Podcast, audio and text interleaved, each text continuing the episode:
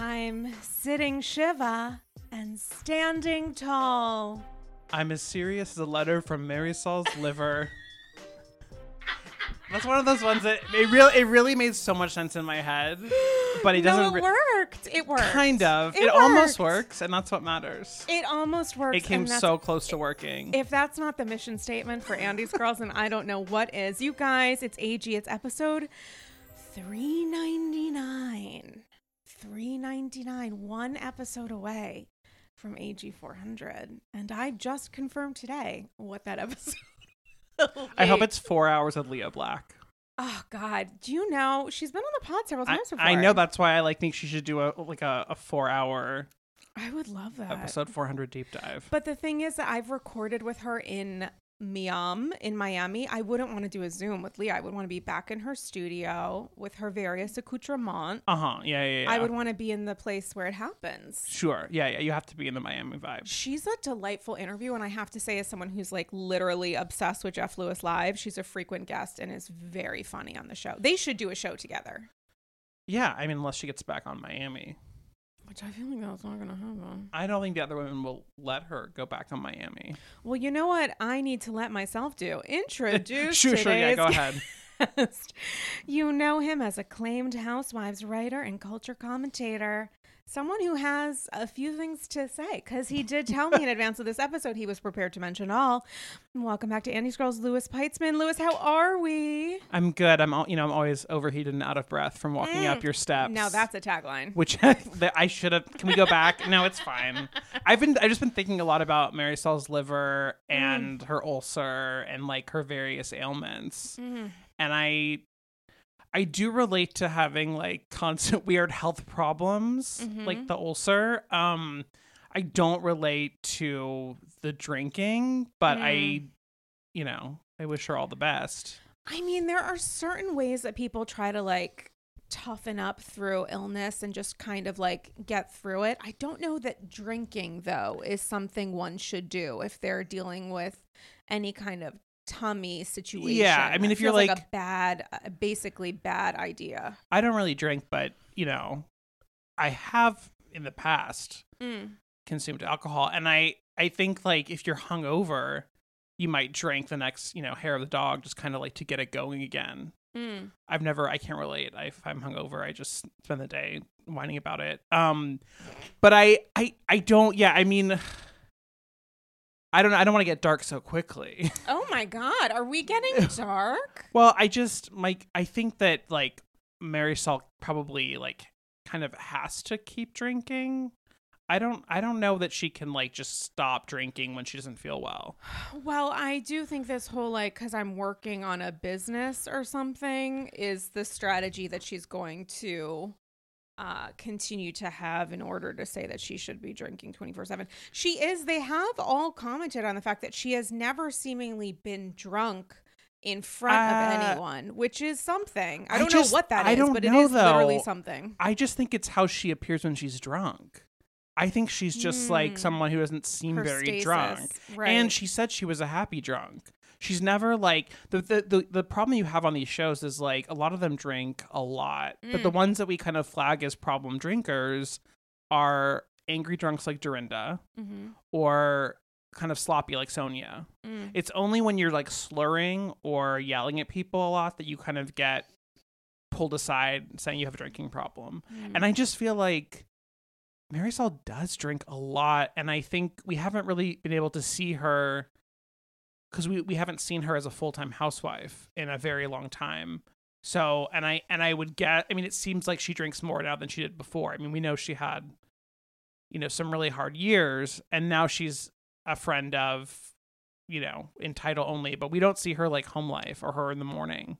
So it's hard to say, but on girls trip, I mean, it's pretty much around the clock. Well, I also think that on the vacations, that is typically around the clock for all of them. Sure. For most of them, for anyone who is currently drinking, that that you know, like a Heather, a Whitney.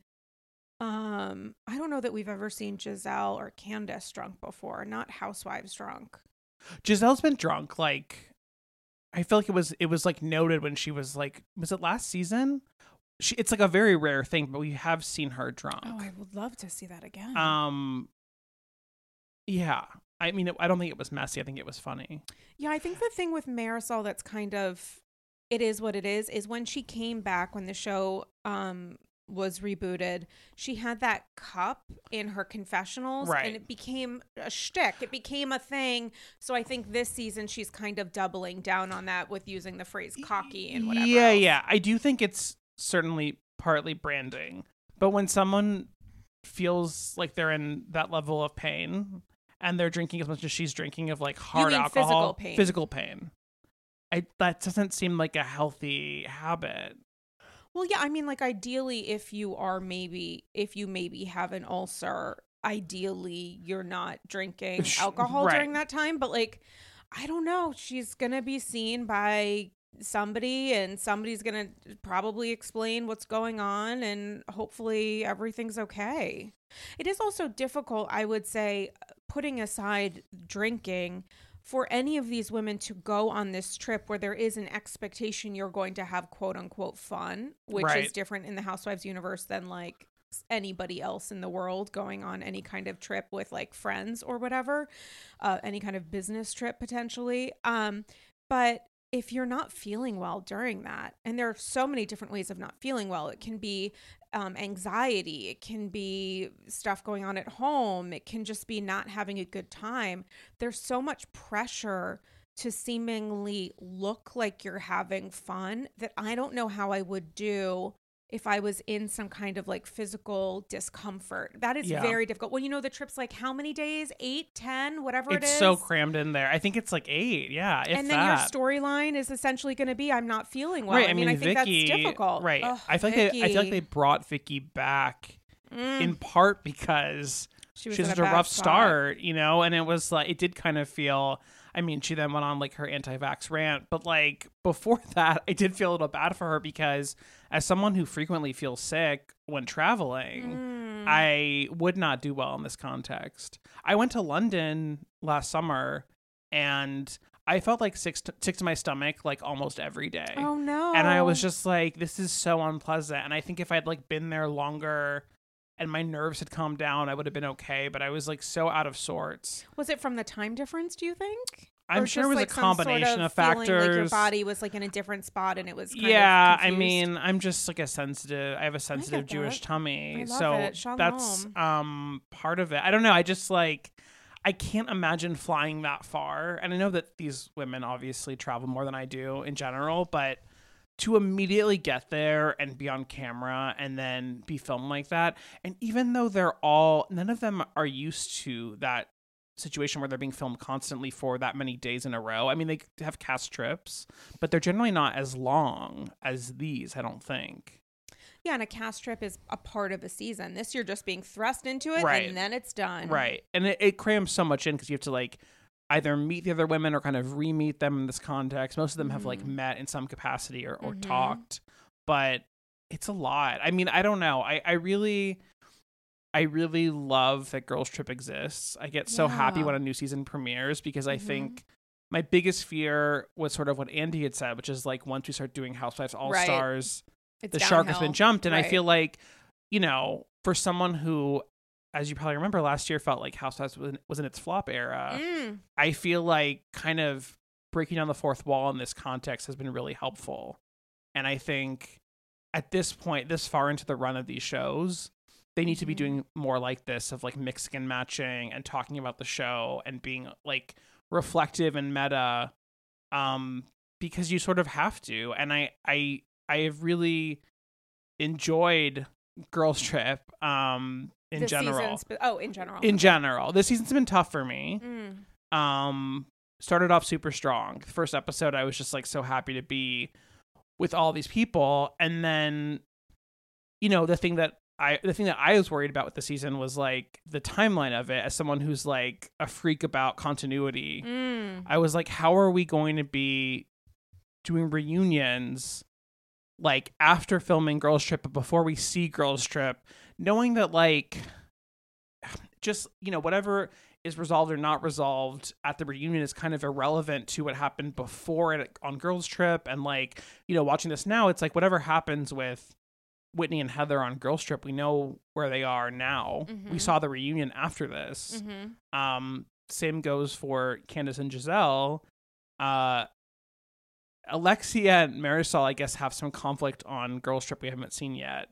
Uh, I except in think that, it's light. I think it's more like tensiony. yeah, but it is like it is about something like real, sisters- Yeah. which is that Alexia was like, what did she say about her marriage? She said something really. I think it was was it Dr. Nicole. Someone had said that Alexia said something really harsh about Marisol. Marisol. Yeah, I think it was season one, and we like kind of never kind of brushed past it. Oh. It was something about her marriage. With the fish guy, with the guy at Fish and Saran Wrap, I I don't. the I, fish vacuum dinner. oh, maybe. Yeah, I don't. I don't fully remember, except that I I remember That at the like, time maybe thinking that it wasn't sounded like it was true yeah. that Alexia had said that, yeah. and then it was like not addressed, and I believe that's what they're fighting about. Oh, that's interesting. I think I could be totally wrong, and maybe by the time I don't know when you're releasing this, but maybe tomorrow. okay. Well, then I won't be wrong by then. I could be I could be wrong though. We'll find out. Um anyway, that never really happened. Whatever there were like rumors of conflict between them on their actual season, but we didn't see anything. So I think like it's sort of a non-issue. I was worried about basically all of this though Mm. of like why are we going backwards in time and why are we and then the other part of it which I hadn't really I hadn't realized how exhausted I would be by those conflicts by the time we got to girls trip. Like I didn't know that the Chris Bassett stuff and the black eye stuff would feel like Lucy Lucy apple juice to me. The Chris, you put Chris at the same level as the no, black eye no, stuff. no. Okay. But it's but I am tired of hearing about it. Really? Because I don't think we got really into the. I do not remember Candiace revealing on uh, Girls Trip what she revealed on Potomac. Like Chris and I are in a really, oh really yeah, but dark I don't think that's about. I don't think that was about. That was interesting to me. I don't mean like I'm done with Chris. I just mean that like I don't need to hear about this because the other part of it is that like the reunion, Gizelle kind of apologized, but not really. Candiace said what she had to say and then some. Chris said Mhm. what he had to say. Like I feel like I kind of put I like put that to bed a little bit. Like, yeah, I- there was more closure. And from now we're going back. at least in like the honesty toward cast members at a true visceral impasse. Right. And that I mean the black eye is obviously a bigger problem that I like I don't even want to talk about it anymore because as you know, I mean it was like for all of us was it was a was a trying time. Um and I I really hate that we're back there. Well, the thing that's like even weirder about the black eye is the se- the season that we saw. It the question was what actually happened here and why is Heather intimating that cast members are involved like Right. that they know and they're using it and saying to Jen this is how I'm going to distract from conversation around you by suggesting that these other women were like involved in some sort of massive government conspiracy What's different with Girls Trip, which like I guess makes it worse, is Whitney ending episode four, I guess. Is that the newest episode? And saying, yeah. I'm going to prove to everyone that Heather is lying, which is I guess maybe what would have happened had Salt Lake City, God forbid, continued with a few extra bonus episodes, the thing that nobody wanted Right. to ever happen, nor should it. But that changes things in a way that I don't. I- I also am exhausted by the black eye stuff, but now I'm like, oh, this might actually be maybe worse. But I don't know that she actually has more to reveal. I mean like the drinking thing is gonna be people are gonna poke at that for a long time of like you know or not drink eat a scorpion or whatever the fuck she was doing if you Uh, yeah, I don't know why she don't did that. wanna I I mean but listen. I, I think it's because she's still trying to figure out how Right. what what it is that she's trying to communicate and by communicating everything that's what adds to the chaos insinuating everything I I think I'll say this. I think cabinet theory makes as much sense to me as anything else. I Because you can you can- 100% you can believe the cabinet theory. people people are like, oh, who would believe that? And I'm like, you can so easily injure yourself. Again, this is like from being Jewish, but like you can you can just like it's not hard to injure yourself with I like walk into doors and poles Right. more often than a person should right like it's a thing that happens Yeah. and like i just don't think she whatever the, the point is we don't want to relitigate that and yet we are and i think but i think the thing that's hard for me is that there is actually something interesting that's happening where because they can break the fourth wall, Mhm. they can each say a thing that I think is actually true. Mhm. So Whitney can say, I'm upset because you've changed based on the show, which I think Mhm. is true of Heather. And Heather can say, I think you are creating moments to Whitney to stay on the show, which you know I believe about Whitney. So I think that, like, Oh my god, I forgot that you were wrong. That's so helpful. I'm not, I mean, just kidding. no, I mean, like, I think they both don't look good. I think Heather overall looks worse on Girls Trip, but I, I don't think either of them are doing themselves, themselves any favors. And I felt like that moment when, when Whitney gets sort of called out on saying something about Bad Mormon, and she was like, "Oh, I was just being shady," but like it had been presented earlier as like a very serious, hurtful thing to her, was not a good look for Whitney. That's a great. And I also, I mean, I was rewatching this episode because I try to like jog my memory. This whole situation with not having new content on Sunday means that I have to then recycle Thursday, Friday, Wednesday, Tuesday shows and just remind myself what's actually occurred, which is an opportunity every time I watch a specific house, a specific episode of Housewives, I see something different. And the way that Porsha had that conversation with Heather, where she's like, listen, you're a woman of faith, like have more grace or have some grace for Whitney, I thought was so beautifully communicated, which I don't know that Heather has capacity to listen to or understand in the ways that, you know, Porsha said what she said, which is like the idea of like activate forgiveness here, Right. you know, which I thought was a really impressive point and a way to bridge the gap with it's, you know, like hashtag losing my religion. Like it's the way to say, listen, I don't identify necessarily as a part of this organized religion, but maybe it is still a part of my life. And there are tenets that maybe I can take from just being a woman of faith that could be applied to circumstances I might not ordinarily want to apply them to if I want to kind of continue to sit in rage. Yeah, I mean, I think that like Which is not a judgment, by the way. No, I I think that there's a lot there. I wish that they could have those conversations in a more productive way with each other. Um with each other, meaning Heather and Whitney. Heather and Whitney. I also think it's I just find it frustrating the idea that like Heather is secretly like still a devout Mormon, which I know is not exactly what Whitney's saying, but it was kind of this to me what she was saying was like Heather hasn't actually left the church, so this whole bad Mormon thing is like branding. But then it's like I don't we know the, how the Mormon church feels about that book and the merch. So I don't know that like it's just for show. I don't think it's for show, but I have genuinely been confused about the number of times that Heather has discussed a lawsuit being filed against her because of this like copyright situation that she wanted to I think copyright Bad Mormon Yeah. and they filed a, some sort of response. And the way that she has communicated that in the context of are do you still identify Yeah, as a yeah. member of the Church of Latter-day Saints kind of confused me because she she would say during the reunion and otherwise like well they're suing me xyz which i i understand how acrimonious that can be but that's not actually answering the question Right. so then when we get into like did you and i'm gonna fuck this up and So, I, I did you- apologize Did you, ask to have your name removed from the book? Right. Yeah. When you uh, did you ask to have their, your name removed from the book, I can understand how defensive I might feel in response of like you're saying I don't really want to do this thing, but a part of me is like, wait, but why haven't you done that? It, Right. If you're writing a book called Bad Mormon, which I know I understand has a lot of context there and some element of like subversion here, right? I don't understand that part of it. If uh, for someone who is leaving this religion and in some ways this religiously structured community why she wouldn't be doing that because there was such a huge focus during the season on how difficult that is Yeah. I mean, I think that like the only thing that I will say in Heather's defense before I stop defending her in this conversation is that I think she has a lot of religious trauma that we have Totally. seen and she has a and a lot It's a of that and, point. and that a lot of it is probably manifesting in the drinking and that like at the reunion I know people don't believe her.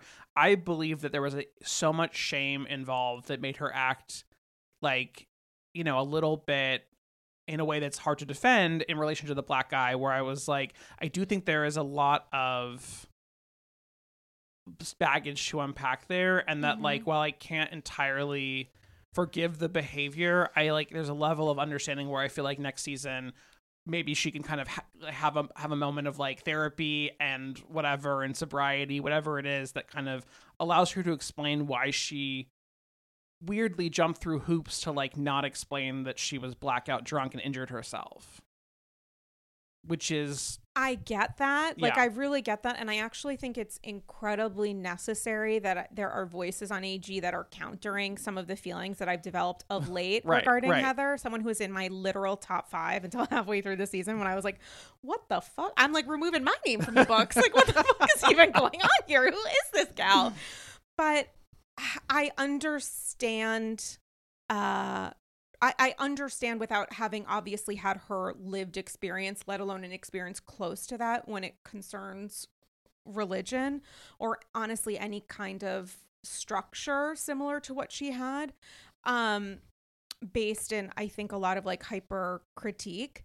Uh I can understand and appreciate the kind of trauma placed on her as a result, some of which she might be fighting against, like not wanting to maybe confirm its existence. It's a lot. It's a Yeah. lot to carry that kind of baggage, let alone um, understand that there is baggage that you're carrying and maybe its impact on your current life. But like, I don't really get.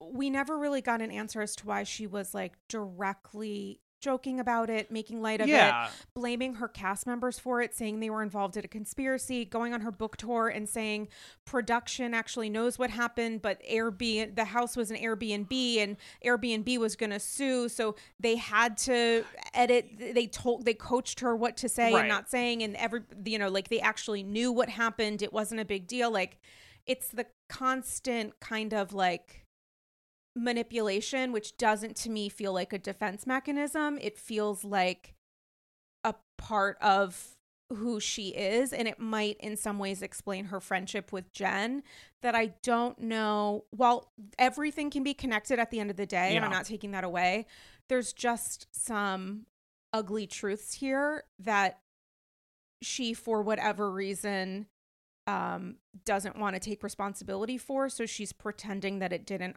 occur and is just kind of dealing digging this hole deeper which is what makes me uncomfortable because i'm like why are we adding a new um alternate fact here? Like wh- Yeah. why are we doing that? It's not helping anything and then we're gonna go on girls trip where whitney's making it her fucking number one you know priority to dig into this and it's just gonna be so much more confusing as a result. Yeah, I mean, and that's what I mean. Like, I can only defend her so far because I don't think a lot of that behavior can be explained away that way. I think it's like I take what I see as genuine trauma and allow that to give me more compassion than to think she's just manipulating the situation when she kind of is going through all these like divergent stories or making jokes or all of that. Like, I think there's an element of genuine trauma under that and not just like I got a black eye and I want to make this as confusing as possible, which I know is not what you're saying, but I'm just explaining the context of where I'm going with that trauma. But at the same time, I think, and this has been especially true on Girls Trip, she has become a terrible communicator.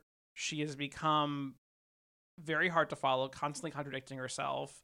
And I guess to me, it reads less like manipulation and more like she is floundering. Like she is so in that. over her head. I get that. And like, I think you're right about digging the hole deeper and deeper, which is something that she keeps doing. I mean, to an extent, this is how I felt about, um, not to compare these situations, but some of what happened with Crystal on Beverly Hills felt like she was being pushed and antagonized by her castmates, and it made her sort of dig a little bit. So her story kind of, you know, that whole, I mean, the whole thing about the comment that was made where she sort of like said one thing and then was like, no, never mind, it wasn't that. And then went on Watch What Happens Live and was like, it was worse than that. And then like, but I won't say what it was. I, I felt like that was from a real place of like, she's being pushed by these women who are generally pretty racially insensitive. who also don't believe the use of her words Right, who don't believe that she was, and I and then that's why I don't like want to. literally don't believe merriam-webster definition That's why I don't want to compare it to the Heather situation because it's very different. But my point is that like I often feel like Crystal is in over her head with a cast that's kind of coming for her that way, and I Mm. think that in other ways, Heather as like a Housewives fan who has been propelled to fame really quickly is often like out of her depth. Like she's just like and that in the first episode of Girl Trip, I mean it, it was a mess. Like her whole like comment to Leah about we want to get Leah drunk, that whole thing was like so bizarre and it didn't even feel like it's a horrible thing to say about a sober person, but it didn't even feel like it was malicious. It just felt like stupid. It just felt like she didn't know what she was doing, and she was kind of well, like I think she was like play, playing a part. she was looking right. She was looking for like a funny thing to say. I'm looking for. I don't even know if it's funny, but I'm looking for something wild to say because that's what I feel like I'm supposed to be doing right, Right. now. I think I think she's up against these like she's with these like housewives icons like Gizelle, like Porsha. Whitney, just kidding. but I but I do think that she's like she's like out of her element and and she's like really really floundering and so I find it hard to watch. I, I you know I'm not I don't think she's looking good on Girls Trip. Um this is so depressing. well look She I, was I, in my top no, I know, five and- from and the I- second I like fucking asked her a question at a goddamn pre-premiere thing. yeah Until literally the Right. middle or whatever and of last I am year. and I am I am depressed about. I this. am not ride or die for anyone, but I what I've said about Heather is like I want to see what happens next season. I want to see if there's any, and it's fine if like you're not there. I get it, but I just want to see if there's any way to repair some of this because I I'm just like not ready to write her off. I've seen so many.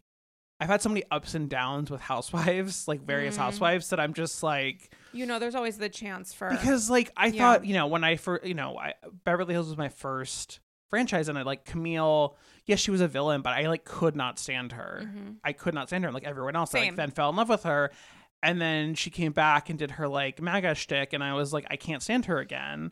You know what I mean? Like it's really up and down, and I just like. I I'm not yeah I'm not I'm not there with Heather that I'm gonna write her off forever but I think Girls Trip is making a case for she making a case for like why one would do that. You know, I was hoping that it would feel I don't know, somehow healing.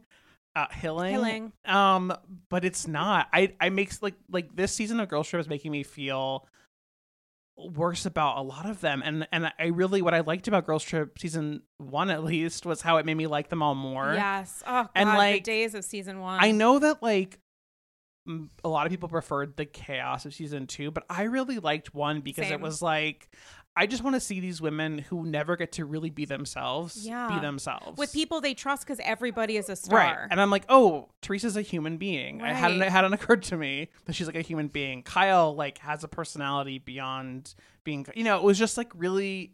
It was lovely. I thought yes, it was lovely. it was lovely.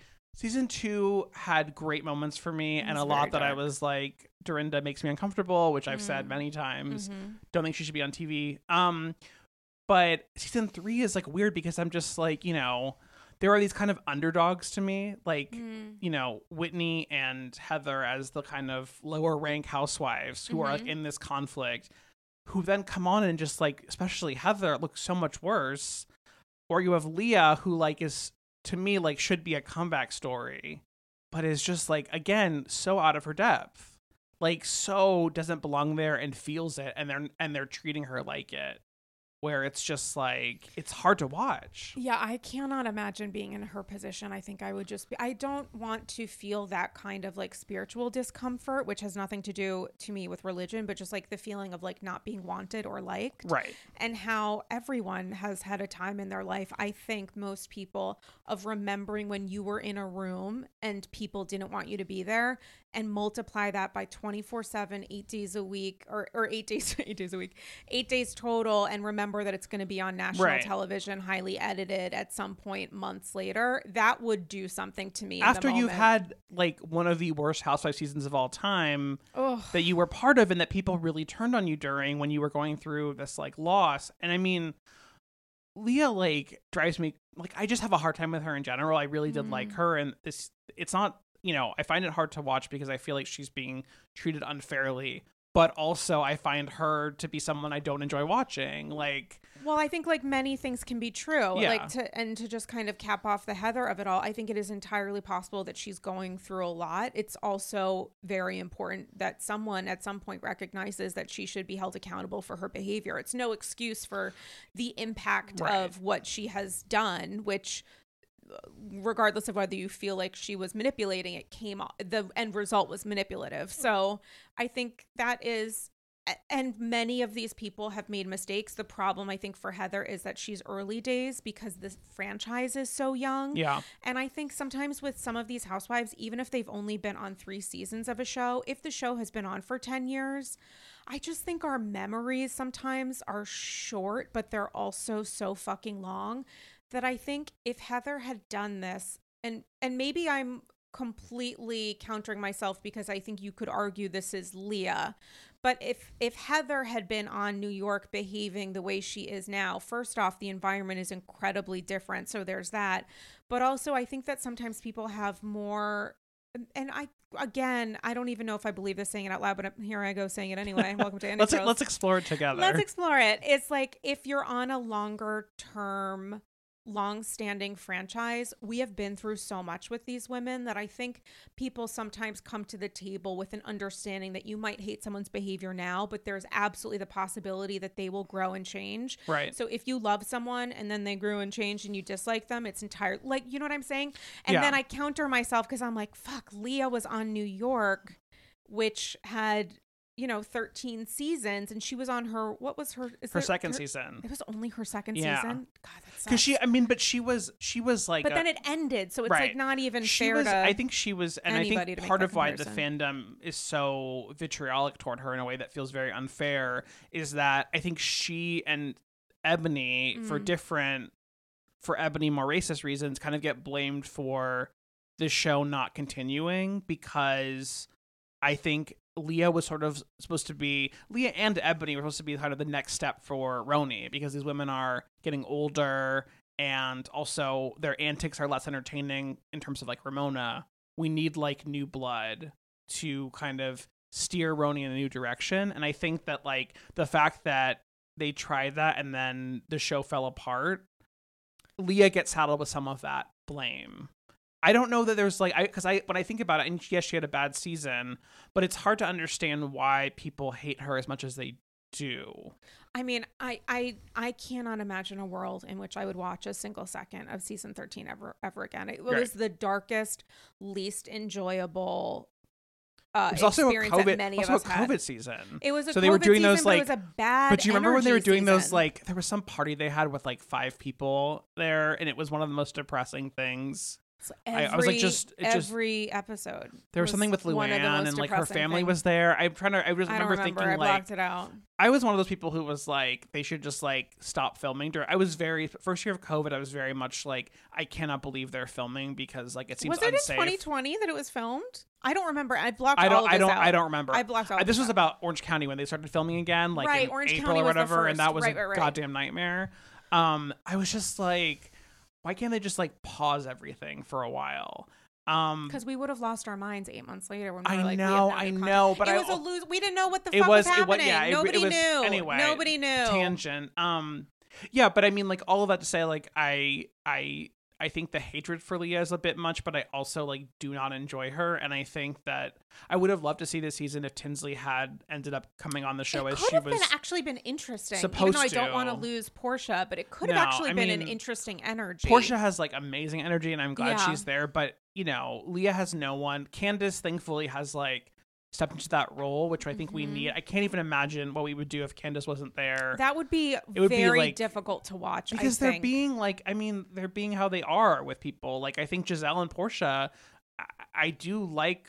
You know, I, I like both of them, but I mean, Porsha, I think is having a better girls trip season, whereas Gizelle's kind of being Gizelle, and I'm a little tired of Gizelle being Gizelle. Um, anyway, I think that they're really coming hard for Leah in a way that feels super unfair. Being Hmm. like, "How dare you feel this way? How dare you know?" Just really kind of going for her. Um, but yeah, whenever Leah has a moment when she's like, when she's like saying that Alexia's story is boring, or when she's like, just kind of bringing down the energy, which again, like I don't blame her for, but it makes kind of less. It's not the Mhm. right vibe for this show. Or when she like kind of goes to talking about like small dicks for like 20 minutes and you're like this is like not Who was talking about small dicks? Leah. Oh, I forgot. It was endless to Okay. me. It was like I was like Leah. Um anyway, I just like you know, I really I I rooted for her on some level because I thought her first season was so great, and because she deserved to kind of She like. a great first season. We'll always have that. We'll always have that. We'll always have it. But God, it's yeah. I don't think Girls Trip is doing her any favors, and I and I know from the trailer it gets worse. Like it's not gonna improve for her. Ciao, AGs. I am speaking to you right now from Rome, Italy, where I am having a little bit of a European adventure. While I love the city and have had so many unique experiences to historical sites, the Vatican, we went to the Pantheon earlier today, there was a little bit of a hiccup in the apartment that we're staying in. And while I really enjoyed getting to know Fabrizio, the owner of the flat, there was a little bit of a language barrier because I unfortunately do not speak any Italian, even though I have watched The Sopranos all the way through at least three times. And this is where Rosetta Stone comes in. What would have helped me enormously in traveling abroad would have been brushing up, also known as entirely learning, the language of Italian. It could have broken down barriers in conversation with Fabrizio. And I also think speaking the language of the place that you're in is a sign of respect to the locals. It's also the ability to fully immerse yourself in the experience. And me not knowing any Italian, apologies to my grandpa Reno, who did make pizza from scratch, it would have been an incredible and even more incredible, memorable experience. Rosetta Stone is the trusted expert for 30 years with millions of users and 25 languages offered, including Spanish, French, Italian, that's right, German, Chinese, and even more. Rosetta Stone immerses you in so many ways. There are no English translations, so you can really learn, listen, and think in that language you want to learn. It's designed for long term retention, which is especially helpful for me because while this is my first trip to Italy, I really truly hope it won't be my last. The lifetime membership that Rosetta Stone offers has all 25 languages for any and all trips and language needs in life. That's lifetime access to all 25 language courses that Rosetta Stone offers for 50% off. Don't put off learning that language. There's no better time than right now to get started. For a very limited time, AGs can get Rosetta Stone's lifetime membership for 50% off. Visit rosettastone.com slash today. That's 50% off unlimited access to 25 language courses for the rest of your life. Redeem your 50% off at rosettastone.com slash today today. Ciao! Hey AGs, are you ready to add a touch of luxury to your home, just like the Real Housewives? BCC Villa Rosa, OBS. Introducing Home Threads, where style meets comfort for the ultimate glam experience. Picture this chic furniture, one could even say chic c'est la vie, that mirrors the elegance of your favorite housewives' mansions.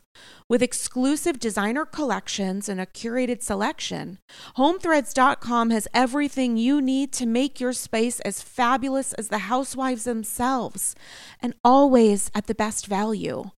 Unlike Joe Gorga's initial attempts at windows, perhaps. Now, I have to tell you, I know that Padma is no longer on Top Chef, and may her memory be a blessing, but nothing has made me feel better prepared to host future seasons and potentially even iterations of Top Chef Upper East Side Edition than the Henckels clad 10 piece stainless steel cookware set in silver that I got, along with a two piece stainless steel ceramic nonstick fry set from Zwilling, thanks to Home Threads. It makes me feel like I am finally ready to be a top chef. One egg over easy at a time. They're gorgeous. They look great in the apartment. For someone like me who lives in New York City, which with a very small space, what I have in my kitchen is important because guests who come to visit me see it. And I'm so, so thankful to have discovered Home Threads because now I feel fully prepared to make eggs a la francais. Head over to homethreads.com today and live your best Real Housewives life. Go to homethreads.com slash Andy's Girls and get a code for 15% off your first order. Again, that's homethreads.com slash Andy's Girls for a 15% off code off your first order. Home Threads. Love where you live. And how many Um, episodes are there? It's wild that we're already maybe halfway through. I I think it's It's probably eight, right? It might be seven. Really? I think it's it, it's either do seven they or give us eight. three at once. They like w- have all this build up, and then they're like, "Here's half the they season." always, but they it's all so annoying. That's, that's how Peacock airs shows, and it's extremely annoying because, as someone who's behind in TV, it's like too much Right, at once. It's too much. and there's no reason for it. I mean, like they did three of Miami right away, and like Mm. all I want is this Miami season to have been stretched out longer. I mean, Mm. like the greatest time of my life was watching Miami. Why did we rush that? And it's like. It's kind of a weird idea of like, oh, you have to get a taste of it to want to keep watching. But we don't need a taste. we Put don't. it directly, Just- inject it directly into Yeah. our spirit because we we know we know we're gonna watch it. Number one, no matter what, Right. and number two, if it's good, we will recognize that. I think they're just like also just really desperate to try any. I mean, I think they need to kind of rethink a lot of tra- strategies, but Peacock is like not doing super well, so they're always trying to do things. Like, did you see this thing about?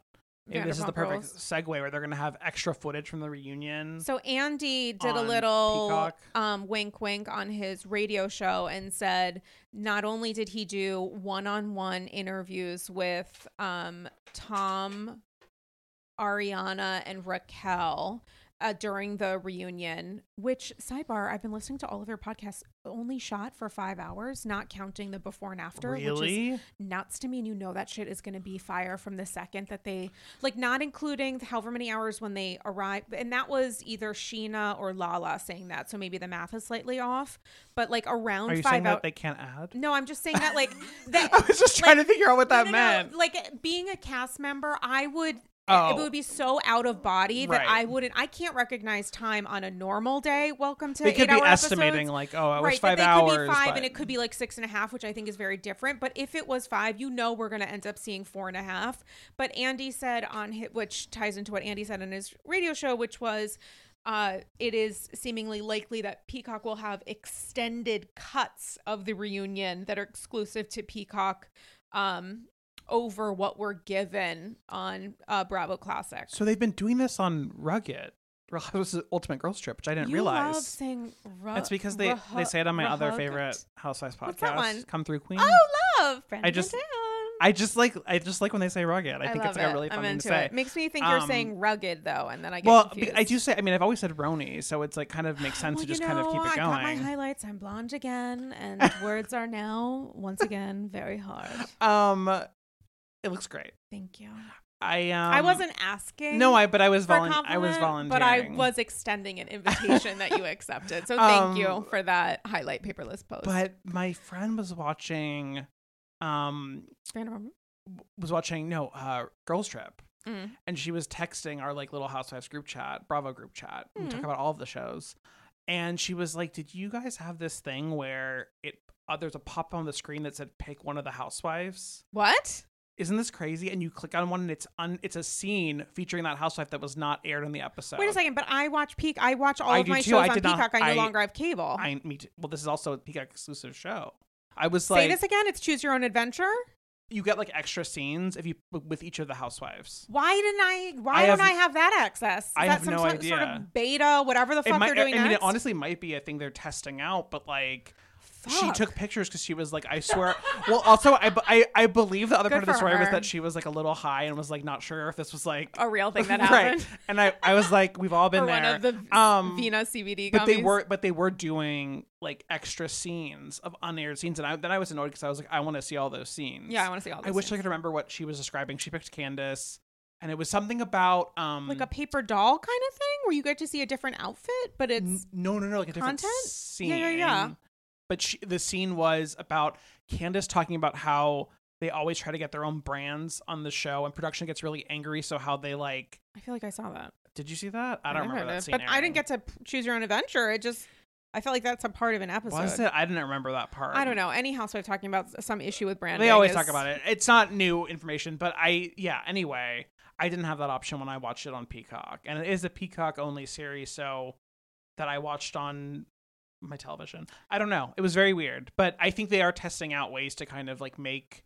Obviously, for Girls Trip, you have to watch it on Peacock at least Right. until they air it on Bravo in five minutes. But um, they're trying to get people to like subscribe. It's interesting that they're doing these Bravo exclusives because to me, if you're a Bravo viewer, the chance is high you're going to get Peacock. For those of us who literally only had cable Right. to watch Bravo, when Peacock became available, I was like, yeah, let me save a ton of fucking money and Right. just have Peacock.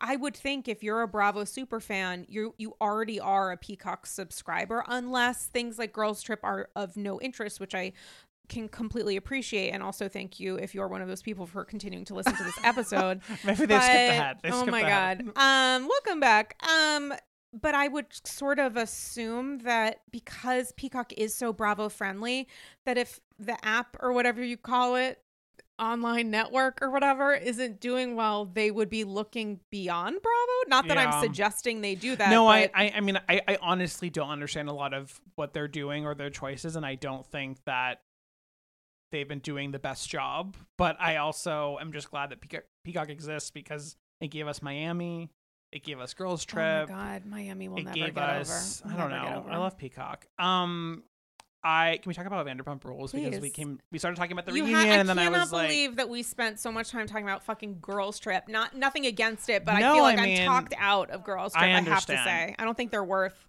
as opposed 40 to as opposed to. Scandoval, which has not been talked out enough. You know what the thing is?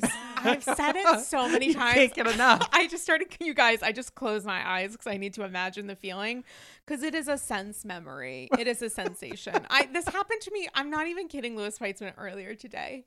I'm not kidding. I'm not fucking with you. Dead serious. Eye to eye. I started thinking to myself. I'm, I'm folding laundry, also known as stuffing it into drawers earlier this afternoon. I thought to myself, Raquel? You're I still, still you're can't st- you believe still it. can't do it. I'm not joking, and it's not it's not making fun of Raquel at all. I just cannot believe that based on what we are seeing and the just journey of relationships, it's more the girl on girl crime for me. yeah, But like yeah. I can't believe this is happening, even though Sandoval is a piece of shit. I, I still can't We can believe all that- believe he cheated. I can't believe it's happening with a co-star. I, there's something about it that my brain won't process. Right. I still can't believe it. well, maybe it. the reunion And will. of all the people, Raquel, I can't believe it. I can't. I can't process it.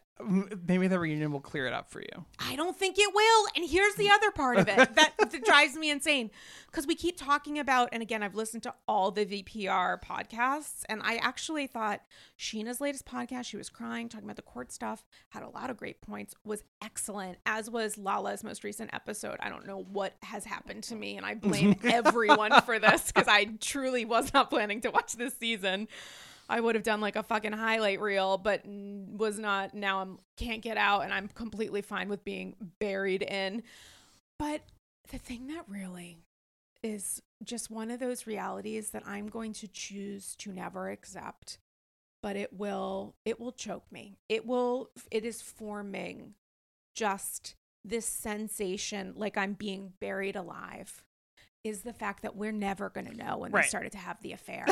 and I don't believe that it was 7 months. I don't, but it's affecting how I'm watching all of this cuz Right. I need to know were they fucking before the girls trip and it's possible that they weren't but they were sexting or doing something else or flirting which like is uh, which they were is as you tiptoeing know that's my around. my belief is that it did start then, but that the there was- the fucking started then, but there was some sort of inappropriate contact, text sexting, whatever before then. but we're the thing that is so wild We'll never know. the way that some people are like, what happened to like JFK or Right. whatever, or whatever. oh my God, what has things happened that to my things brain? that really matter. Yeah. String cheese is what is happening inside of me. Like we're never just apples to apples, JFK and Scandoval. We're never gonna know when this started. I will never believe what these two people tell us because there's no reason. It will only make them look worse if it started earlier. I don't know that it But would. it changes my perception of everything. I If she was don't- saying that stuff to Lala and she was fucking sexting Tom, that makes a difference to Yeah, me. Yeah, no, I understand that. I mean, like, If you didn't have, I'm not, you don't have a man, so lucky for you, it's not going to work out. I thought was a perfectly fine response, to be honest. I was like, oh, shade. especially But- because Lala was like, it's offensive to all women, and I was like, not really. No, it's it's actually a direct response to what you said. A hundred hundred percent. And I was like, I was kind of like, ooh, that was like a fun response. I mean, it was she was so drunk she could barely say me, it. right? but- And it didn't happen to me, so I can Yeah. like delay in it. But if she was doing that shit with Tom before that trip when she was saying that, that makes it so much worse. Because then she's being literal. yeah, like, if I, you, I if you, no. You know, 'cause I guess mean, what I'm doing well, to personally, Ariana. I prefer to think of it as her villain origin story because I think it makes better sense for the story if it did if she did go home from girls trip and was like, if they're going to treat me like this, I'm going to act like this, which doesn't excuse the behavior at all. But that just works better for my narrative. that it started after when she was Yeah. like, "You guys think I suck? Guess what I'm going to be doing directly yeah, after this." exactly. Yeah. yeah. Um, you're right. I mean, you're right. We'll never know for sure. I, I am definitely looking forward to the reunion. At the same time, I'm really liking this season, and I feel really good. I season. feel bummed out that it's dominating to this extent because there's so much I want to unpack. I said this on Twitter, but you're not on Twitter, so I I'm can not repeat myself. I'm Um, not. there's so much I want to unpack that we're not going to get to, and I and I really like, and I it's not like I want to. It's it's just there's stuff that I feel like can't possibly be explored, and I don't mean like whether or not Tom Schwartz and Raquel had feelings for each other, which like, LOL, they didn't. who cares? No, they didn't. Um, but things like James and his Coming up on conversation on hi- AG. his um drinking and his relationship with Allie and his feelings about Raquel, all of which are very uncomfortable. hmm I want to have that be part of the reunion, and I feel like it's just just going to be about Scandoval. But I, I just feel like we're not, you know, it's sort of unfair to the rest of the season, which is actually super interesting. Uh, and I want more of that. So I feel like I wish that, I don't know, I wish they'd filmed longer, I guess, because I feel like we're not going to get to all this stuff that I want to get to. Well, I mean, even if they had filmed longer, I think it would again just be four seven. Right. But Lala said something on one of several podcasts that I listened to her on, which was like leading into the reunion. She's like, it really sucks because some of us had, you know, a lot going on this season. She was Scheana getting married, the stuff that Lala's going through with like custody and whatever, Katie's whatever else. Katie's divorce, which obviously also features some feelings toward Raquel. And Lala was like, What I essentially am telling the producers, because this is pre reunion filming, is like, we need to talk about those other elements. Like, a, I'm not going to allow Scandoval to take up all the air in the room, but B, like, there's other stuff going on, and we deserve and should have the opportunity to talk about it in full. Cut to her recording a podcast after the reunion and she was like lol i know i said that. But the thing of it is when we walked into that room that was the only thing that we wanted yeah, to talk I mean, about which and, i completely and I get, understand And I get that, but I kept thinking when I saw the um seating chart, Mm. and I saw that Ariana had first slot next to Andy, as she should, and then Katie was next to her. I was like, this was supposed to be Katie's year. This should have been Katie's spot next to Andy. i don't think i saw the seating chart i saw the outfits There were oh, this was released like a few weeks ago, a couple weeks ago. oh right because it no no i saw that there were two my bad. separate ones. two separate yeah. ones yeah yeah I- and I then that. Scheana, who got married, is on the very end of the couch, and I'm Scheana just getting like, friend of talk about somebody that got fucked over It's so, and I and I say this ex- again, like I want Ariana to be there next to Andy. I'm just Mm. saying, like if I were Katie, I'd probably have a little bit of resentment, and I do think Katie and Ariana have unresolved tension that they're gonna not. I've, I mean, they've had, katie and ariana yeah, yeah. you don't mean ariana and like lala No, I mean Katie and and Ariana. about I just about like they, Ariana standing, uh, maybe maybe they supporting they, Schwartz. they were something? having weird issues like before this season and it felt like they kind of banded together there were a lot of relationships this season that kind of formed by necessity so like lala being best friends with these people katie and ariana Hmm. Together that i felt like was a little bit inorganic only because they'd had i'd never felt like katie and ariana were that close before this season And then, do you think that some sort of tension also developed when Katie broke up with one of the Toms? And Yeah, Ariana's like, absolutely. I still got mine, and now I'm sort of taking. I just think there's like there's like stuff there that maybe we'll unpack at some point. And then right now, right now everyone's rallying behind Ariana as they should. But I think like or between yeah between Ariana and Lala there definitely was tension. And Mm. last season and this season they're kind I mean I don't I don't know. I think there's a lot that will still have to play out.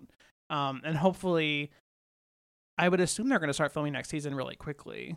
in like an hour and a half. and I would hope that they are able to go beyond um the fallout of Scandoval, even though that's going to be like the headline. Like there's there's more stories to be told. I feel like they all kind of brought it this season and deserve to be on camera. I don't know. I just don't want it to all be about Scandoval forever. Well, the I think the reverse would happen where it's like it couldn't be super about Scandoval if none of these people are willing to film with at best Raquel Yeah. and at worst, which I don't know that they would super do. I think they would rather just like shit on him is Sandoval. And then there were either legitimate or staged paparazzi photos today or yesterday of Sandoval walking with Raquel, I guess, with like copious luggage on Raquel's part. Yeah. And I would think, you know, like number one, baby girl needs to get out of LA for a little bit. Not Right. the worst idea for her.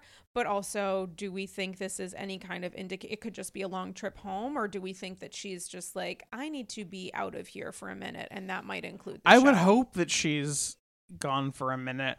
I don't think that she is going to walk away from the show. The fact that she showed up to the reunion, which is shocking. I think she wants to do this. I think she wants the paycheck. I don't think she has a ton of prospects, especially not right now if she leaves the show. Where like I think she needs it. Um we know her pageant career is over um because of Donald Trump and whatever else she told Peter about. Remember that whole conversation she cried Was that from last season? no, this season when she told Peter about how Oh she'd age out of being a pageant in pageants because of Donald Trump's new rule. Not new rule, but like Donald Trump decided that like women stop being hot at like whatever age. Do you remember this? It was Honestly, I didn't pay a ton of attention. you were because you were probably like catching up with the Scandoval stuff in mind, and you were Yeah. so focused on that that you were like, Honestly, and Peter and Raquel Peter, who gives a shit? together Right. are not giving me Um, the energy that I would require. Yeah, I think that like the long term future of the show is in question because I mean I think about it though like the Kristen stuff when like Kristen was totally ostracized for a while like no one wanted to be around Kristen. I forget I forget who she kind of filmed with, but there there was like nobody. nobody, and like she kind of found her way back in. I remember when like Years later. yeah, but like I remember when I think Stassi started filming with her again because she was on the Mhm. outs with everyone that was After the- depressing. after the uh the What's his face? situation. Oh, was it the Jack situation after? I'm the talking show? about there were two there were two separate Kristen things. The first was when the Jack stuff came out. Sh- Stassi obviously backhanded her and was like, Right. "We're not friends anymore," and they she had to kind of climb back from that. And then later, when she and Stassi and Katie stopped being friends, they all kind of ostracized her right, again right, right, right. in a different way. Um, I remember. I think it was was it that there was some season where she and Kristina Kelly like had like a meal together. Kristina Kelly is always available if you need to have a friend on the show. Kristina Kelly really saying what needed to be said in some of those confessionals where I was like, damn, like I don't I definitely would have ca- wouldn't have caught on to like some of the There- energy yeah. that she was getting. I'm thinking about Jersey now, but we can stick with Vanderpump for, for a little bit longer. Um, because I, yeah, no, I agree about Kristina Kelly. I think she's a welcome presence this season. But anyway, with the Kristen, I'm just like, I think there is a way where, for the good of the show, they Uh-huh. will get to a place where they can film with Raquel again, potentially. I don't know that Ariana, from what Lala was saying on again one of 85 pods, sounded like Ariana was like, "You're not going to film with her. Like, if you want a relationship with me, you're and not going to film I'm with her." right, and Similar I to what mean, Lala said about Rand. Right. Oh, Randall. And look, Randall's not on this show this season. Can you I believe? mean, um I, I i don't i don't know i think the other the other option is that like the show progresses without tom sandoval and raquel if they're Mm. together that or would be a wildly or- bad move. i don't know but i'm just saying there are there are lots of who knows what's going to happen but i think next season will still be fallout and kind of filming around Yeah. people um i yeah i mean i have a lot of thoughts about raquel i've listened to many of your episodes about raquel we're all on we're all unpacking. Um i i don't know. I need to sort of see i'm very curious about the reunion and how it all plays out. Um another person i think is in over her head which i have said about many people. Um not defending her actions at all just think she like opened a can of worms and didn't think about the consequences of what this means for her future on the show her future in los angeles like all of this stuff i feel like maybe wasn't factored into her decision making. Do you feel like it was? I mean, I don't know that the, anyone would have thought it would have become what it has been, Right. which is like this literal national scandal that, you know, everyone's talking about the fact that CNN had a fucking, you know, ticker or whatever it's called Yeah, about it. Like there is no way to know that this was going to become what it was. No way to know. Genuinely no Right. way to know. Was she thinking about I don't think She wasn't thinking about be no- Ariana. I mean, right would've- there would be no reason for her to think i think about her future employment on the show like that that kind of like narrative understanding of her universe would probably preclude her from being a member of vanderpump rules so like her long-term know. thinking I think of her as a fan who got on the show. i know i'm saying that like for someone to think that strategically about their long-term employment uh status let alone objectives i don't see that being someone who's a cast member on vanderpump rules i just i don't See, see, it I but she definitely comes across as like a fan Yeah, I mean, I have to be very careful with this because I don't want to sound like I'm defending anyone's bad behavior. But I'm always a little bit when I think about fans who end up on these shows. I always think about like how much they've watched and internalized about what makes good TV or what And people want to see and what's forgivable. and what yeah exactly. I mean like i don't think i'm not saying that she was like playing four dimensional chess here or thinking about you know really thinking it through with tom beyond just like wanting to fuck but i do think that a lot of bad behavior the show was like founded on infidelity and like really bad behavior and betraying friends and having literal physical fights with friends. And i do think there's a part of her that maybe feels like that was normalized and that like if she were season one or two vanderpump rules i don't think this would be as big of a deal. They're all adults now and they live in the valley so it's not quite the same show. But like i don't know. I mean i think it's like it's i don't know that she wasn't at least in part influenced by her like vanderpump rules fandom. Well, it certainly gives you an excuse in which to act out. But I also think like they're they've the oddity here, if you can call it an oddity, which I don't think is an appropriate use of the word, like everyone here has seemingly matured much more than they where they were season one two however it's Right. it's been a decade that has taken place people are now in long-term relationships getting married buying property making like strategic business moves so and i just i think for raquel it's like she's surrounded by that. She's not surrounded by vanderpump rules cast members season one and two. She's surrounded by vpr cast members season 10 so it's like that kind of explanation, while I can certainly appreciate it and have probably communicated something very similar on AG, I just don't, at the end of the day, I'm like, you know what? Like, I get it, but this is where the whole like fucking over your friend thing factors in, you know? Yeah, but it's not to me. It's not an excuse. It's more just like I think it's interesting context, but I don't like that maybe explain some of her mentality or uh, on a subconscious just level. I don't think she but gave I don't. a shit at the end of the day. I- I Probably don't wanna- I, I think most obviously not. She was posting emoji captions that like translated in Raquel energy to like, I'm gonna be his next top girl. Yeah. She went out of her way not to care about about Ariana, obviously, but also any of her other friends who she also screwed over, not to the extent that she did Ariana, Yeah. obviously, Yeah. but like she really I mean, uh, what does it mean if she did think of it and just said I don't I don't care? Like I don't Yeah. know what's in store for the rest of her storyline. I'm hearing that from what other cast members are saying that like there's a lot that comes out about her life that she shares. So obviously that is going to influence the way other cast members at that time maybe appreciate or interact with her, but I don't know, man. I, Yeah. She's I don't know. I think it's yeah, and I and I really because I also wanted to talk about the Raquel Rachel thing, and I'm like I don't want to be the voice of just defending Raquel because I don't think her actions are defensible. I think that it's been interesting to see how people have reacted to this, and I think there have been a lot of things that have made me uncomfortable about a lot of the discourse. Um, I think you've done a good job on your show of like Oh. talking about it and and sort of like you know always being fair and not using a lot of there was something that like really irked me which was when um Oh, let's not name any. No, it's not. It's not a Bravo. Okay. It's not a Bravo person. It's a, a SNL person. Oh, okay. Um, That's fine. What's her name? Um, I'm not gonna know. the, Chloe Fineman. Was it Oh. Chloe Fineman? I don't want to oh, say it was Chloe yeah, Fineman. it could be. That she was on Watch What Happens Live.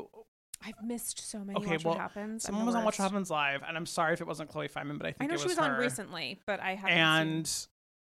and I didn't watch the episode, but Watch What Happens Live. The Twitter account like posted a clip of her calling Raquel a filthy whore, and all the replies were like, like all the replies were like, you know, not all of them, but like there were a lot of replies that were like, you know, supportive, and I was just like. well, maybe that's what you learn at OT one. exactly. Yes, I it definitely was her because I was like, it's a secret Scientologist.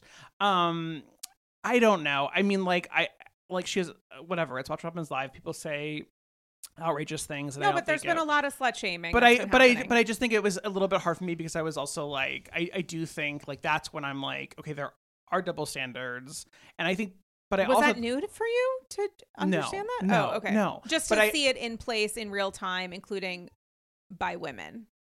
Yeah, that's I mean none of it's new. I just mean that like I think that I think you had made some good points about not to keep referencing your own show. I I'm such, mean- a, such such a fan, such a fan.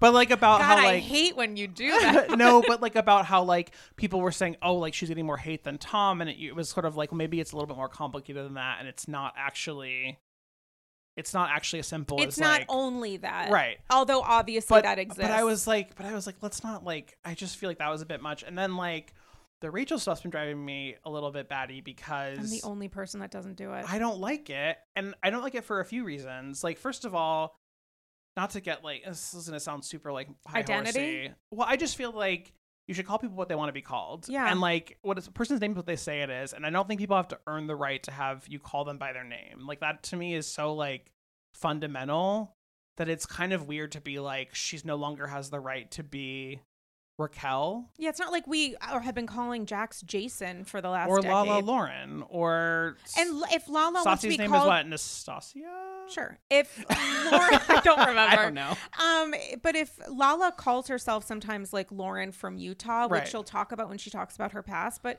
I don't. It's like one of those things where I just don't. I don't.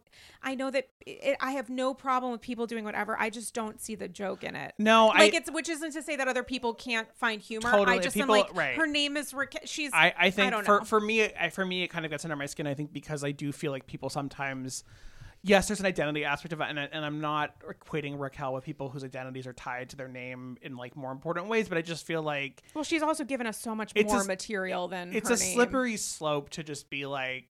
I'm not going to call someone by the name they prefer because of It's a way to fuck with them. Yeah, I don't like that. Eh, But aside from that, I find it really interesting because I think what people are really doing when they're saying, when they're calling her racial, is like kind of like pointing out that she is a pretender, that she Mm. is like a fan of the show who got on the Totally, show. that's and a so great like point. that is, I think, what's actually happening. Is like because we're not calling the other cast members by their real Right. names, but it's like she is someone who like joined this cast and had watched the show and so like it's a persona so basically it's like taking her down a peg to be like you don't belong here you're like you're a fake and that's what the name sort of stands in for i think Yeah, and I would think the worst thing you could say to someone is you do belong here because your behavior is so Right, atrocious right. that there would be no other place for you to potentially exist on TV than here. james kennedy You know, and it's he's so there are so many we have to talk about New Jersey. I really want to talk about the I we didn't get into the um pizza oven stuff in the last episode. It's this is going to be a long one. I'm sorry. I know that I made promises but I can't deliver. Um but I the James is tough because there's like so much that I find concerning about his behavior and also like just like how he was raised the way his father No, talks I to him it's like so tough but also he's he has these one-off awful. I mean but he's so funny. Oh there yeah, are other no, I points where he's like genuinely witty in a way that i'm like oh my god. but you talked about how everyone on the cast basically has matured which i agree except maybe for james. No i think james has matured. He's but just he's regressing quickly over the last couple mm. episodes Well, yeah, I think that happens. Yeah. I think there are hills and valleys, and right now he's uh, in like a big fucking valley. The thing where he was like, "Should I marry? Should I marry Allie?" And then like, thankfully, Lala was like, Lala was like, "Sorry, "What are you put talking babies about?" in her?" Is what he what he said. That would be the worst. I cannot imagine how poorly that would go, except to say that I don't think it would go great. And Allie, I don't know anything about her. He seems very interested in like being with cardboard cutouts of grown Of women. like fans of the show. well, I don't even know the fan of the show thing. Like, I think she seems like a really sweet girl, but I just feel like he there's something about James and innocence and his interest in like fucking with it where he chew well obviously I don't even know about innocence because of this whole Raquel situation but like there's something there uh, and I get the fan of the show stuff too but there is also a type of woman slash girl that he goes after where I'm like you're you're well, the power Allie stuff is looks very young She and seems acts very so young. Yeah, it's it's and very sweet. Like she, I'm sure she's a sweet. She seems to be a sweet, kind girl, which is why I'm like, oh. And the way she, her body sometimes contorts when he's trying to like pet her hair and stuff. Where I'm like, babe, like you're not looking at her Yeah. body. She's uncomfortable, but I guess that's the point. I I definitely I mean the Raquel panic attack stuff was like very tough and what she after what she was saying about leaving James Mm. or trying to leave James or like and the things that James said about her family. That was disgusting. It's just like it's very I mean like it's verbally abusive stuff and I and I think that we can at least agree on that point and I I don't it's hard to watch that and it's hard to watch it with Ali and I I really wonder how things would have played out though without Scandoval because that's really one of the big one of the big things that I feel like we're not going to get is like Ali really talking about James' behavior and how it makes her feel when he acts like that at a table and she has to leave. Which is like something that oh Raquel God. brought up many times is like his drinking and his rage were like very hard to deal with. So like I feel like so bleak. I would I mean and I and I it's like part of me is like I don't want her to have that spotlight on her because I don't think she's ready for it. Like I was surprised that she's actually going to be at the reunion when I saw her. Oh, is she? Yeah, there's a dress picture of her on the on the site. So she oh, like, there is, is like a purple one or something. or Yeah, but I was surprised she was there. I just I've like already forgotten. but at the same time i'm like i don't i do feel like i sort of want like someone to like help her or re- not to like infantilize her beyond how james, might be doing. Yeah. um but i i just kind of i don't know I, I i want someone to say like it's not actually Doesn't you don't have to put up with someone who yells like this or who like calls literally everyone fat when he's angry at them or who like you know is clearly not drinking responsibly despite what he's saying about it But who among us, not to excuse or forgive it, it's like sometimes you don't know that until five years after the Totally. fact. Sometimes you stay in it. Sometimes for various reasons that may or may not feel in or outside your control. Like that, those are dynamics that continue to exist. It's just, it is. Uh, it is tough to watch it play out and also like there is something kind of depressing about the fact that like if there isn't a conversation of him being called out for it at the reunion, like does that just mean that he feels comfortable doing it more? And Yeah. the drinking thing, I just, you know, his mom was so direct with him and honest in a way that I think came from a place of love and saying like I really don't think this is a good a good idea you know in your behavior and she's in recovery herself and then you think about the way his dad is like no this is all normal like don't worry about it Yeah. we, this is cool this is like what you're supposed to do and it's just uh, he is an adult at this point but you know They got to bring back his uh his sober mentor. I don't remember Remember he had like an old older older year? British oh, guy Paul who also I met Paul at was the- at, see, at see you next Tuesday he was also the sober mentor of he said some um, stuff about some people I was like Oh, okay. Yeah, we'll talk about it talk offline. later. Um he was also on, presidential he was also candidates he I was- was like, I don't need to know this. No. sir, we don't know each other. Stop telling me these things. he was also on um I have a photo. On Paul. um what's that show on Netflix? Um I like to watch. No, wait, that's YouTube. um um uh Bling Empire is that is that the name of the show? Bling Empire? Why he am- wasn't on Bling Empire. I've seen every episode of Bling Empire. Kevin had had the same sober coach as James. You know what? I'm saying Paul, but I'm he wasn't a sober coach. I'm thinking of the older guy who was randomly his roommate. Remember this years ago? Oh yeah, I mean sure, lots of weirdos in James Past. Oh yeah, I'm not. I don't remember who the sober Including- person was. including- remember there- that older guy who was like it didn't make of, sense, I mean- and James would maybe like stay with him, and it was a very very odd. Remember when James had that best friend, the other gay Logan, who was Yeah. like, who was kind of implying that they like had been Who's intimate. good? Who I think is like good friends with a lot of the members of the cast. the the other Logan, I think so. not the Tom Tom Logan. no, there's another one. Oh, There's okay, another yeah, yeah, yeah, that- yeah. Anyway, yeah. we're getting we're talking We're on circles. so many James, tangents. my my point is that James had a sober coach who was also Kevin's sober coach on. I don't think I remember that Kevin was sober. This is depressing for someone who just said. Is the I've show Bling Empire? episode. It's like not. I keep wanting to say Bling Ring, but that is a a film. that is Sofia Coppola. Um, uh, this is a totally pointless tangent, except to say that um, We're doing great. James today. Kennedy uh, darks me out, and it's also like you know when Leah started drinking on RHONY, it was also really hard to watch because it was like another another person who had been sober who was like but sober for a number. She'd been sober for like a decade. Yeah. who was like, Decade oh, I plus, I can say. I can drink again, and then you just like see how quickly it gets out of control. And I think James has done a pretty good job this season of not being out of control, but the last couple episodes I think has been the worst. Yeah. Well, it's like also define out of control.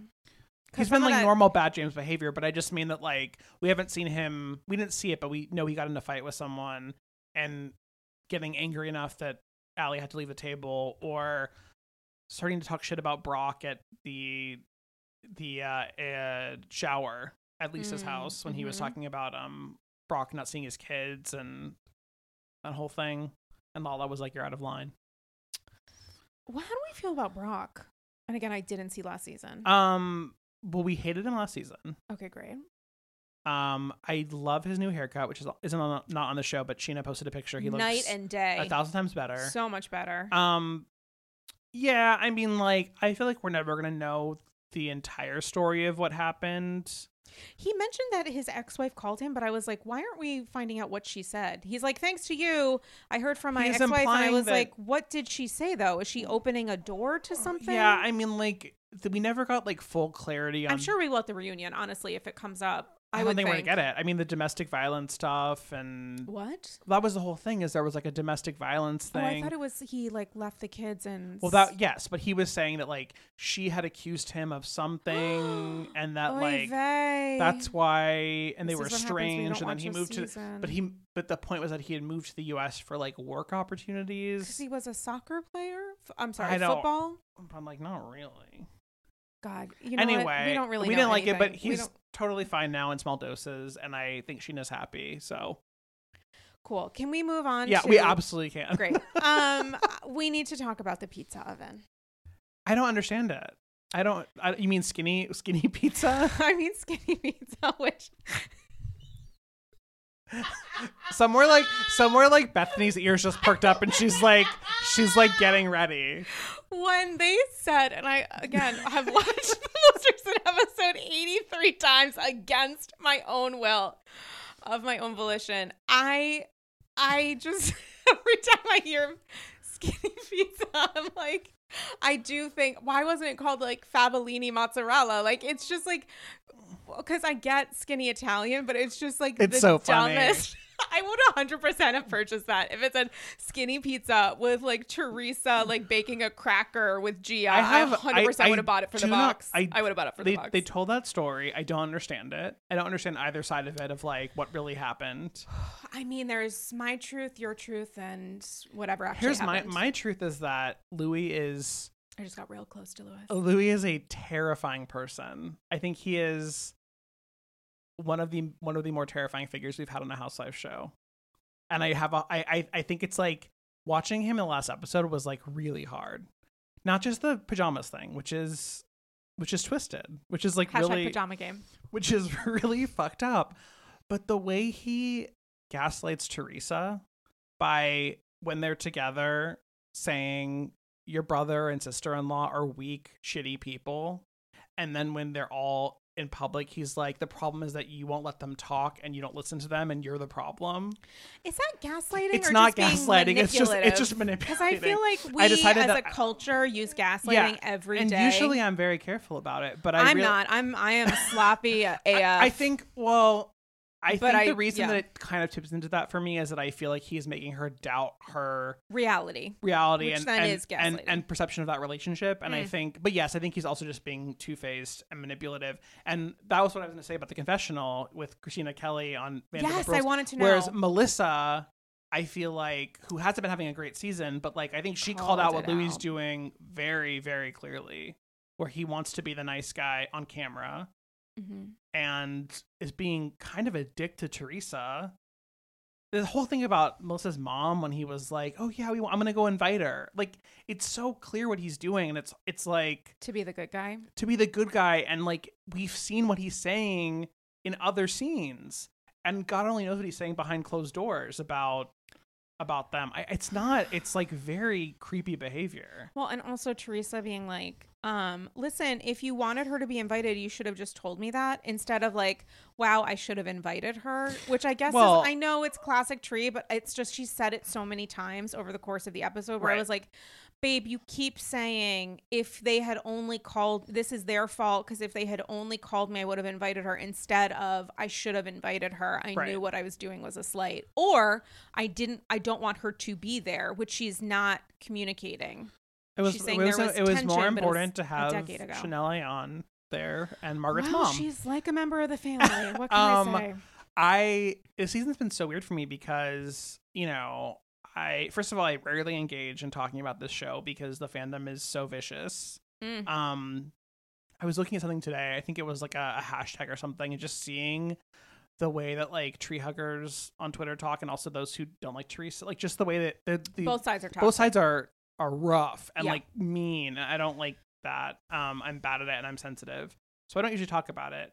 But this season, as Safe someone space. as someone who usually is not on Teresa's side Mm. ever, I've been. I felt that she was coming off better this season because she did seem more grounded. And when she and Melissa were getting into it, I thought Melissa was kind of pushing more than she needed Mm. to. I felt like it's they both have valid reasons to dislike each other and have Mhm. issues. And I think like I'm never going to be all on one side or the other because I think they've both done harm to each other Mhm. and they might not acknowledge that, but like it's we've seen that on Doesn't on- mean it didn't on happen. TV, Right. You know, beyond whatever else happened. But this last episode was like, oh right, this is why I don't side with Teresa because she gets so stuck on things like like you were saying, like I would have invited her if you'd asked me to, or she like Be a better sister-in-law. or she goes way out of line and says like you have daddy issues because your dad was always cheating on your mom and like that's why you were so like it wasn't a great phrase to use. it wasn't great and then Although she then said like my daughters have daddy issues, but I was like, babe, like we don't want to say your daughters have daddy. We want to use other words than that. we want to use a lot of better words she's trying i do think this season has been in many ways an improved teresa but she's also like still teresa and can't quite escape it and so like there's all that and then louis is just like i think louis is like such a chaos agent like making everything worse and pretending like he's trying to clean it up like it's just like it's just kind of crazy to watch Here's my thing. you have an idea for a pizza oven. You take it to your sister's fiance or whatever, boyfriend, no, fiance at that point. sure and you say, I have an idea. Let's pretend I'm going to communicate out loud that you should get half. But you don't want to put any money toward it. And then you seem to laugh off the idea that you should contribute money as an investment into this sorry who was business laughing idea. it off Joe was like, joe joe gorga Gorga was like, I shouldn't have to put money in. Essentially, like I'm not going to put money in. Like I'm, Okay. I'm bringing the idea. He should get half, aka I should get half. Literally, none of this makes sense in any way. It doesn't make sense for Joe to be like, people can work together if they have faith, and it's like, sweetie, like, not only should you guys absolutely not do business together, but you should have something on paper. You should have discussed what a percentage would be in exchange for a financial investment. The fact that you just thought it would work out without saying anything, seemingly, or at least presenting to us, the audience, like that didn't happen, is wildly inappropriate, especially if you're doing monopoly money with someone else's cash. Right. And then for Louis, it's like, okay, you're deciding 5%. I don't know how you and whatever financial advisor came to that, but what did you tell Teresa? Because why are they having a photo shoot and branding Nano's Nono's pizza oven as fucking skinny pizza and not telling the guy with the idea? It's like both are acting Yeah. so wildly inappropriately from any perspective that it is kind of nuts we're only hearing about this now.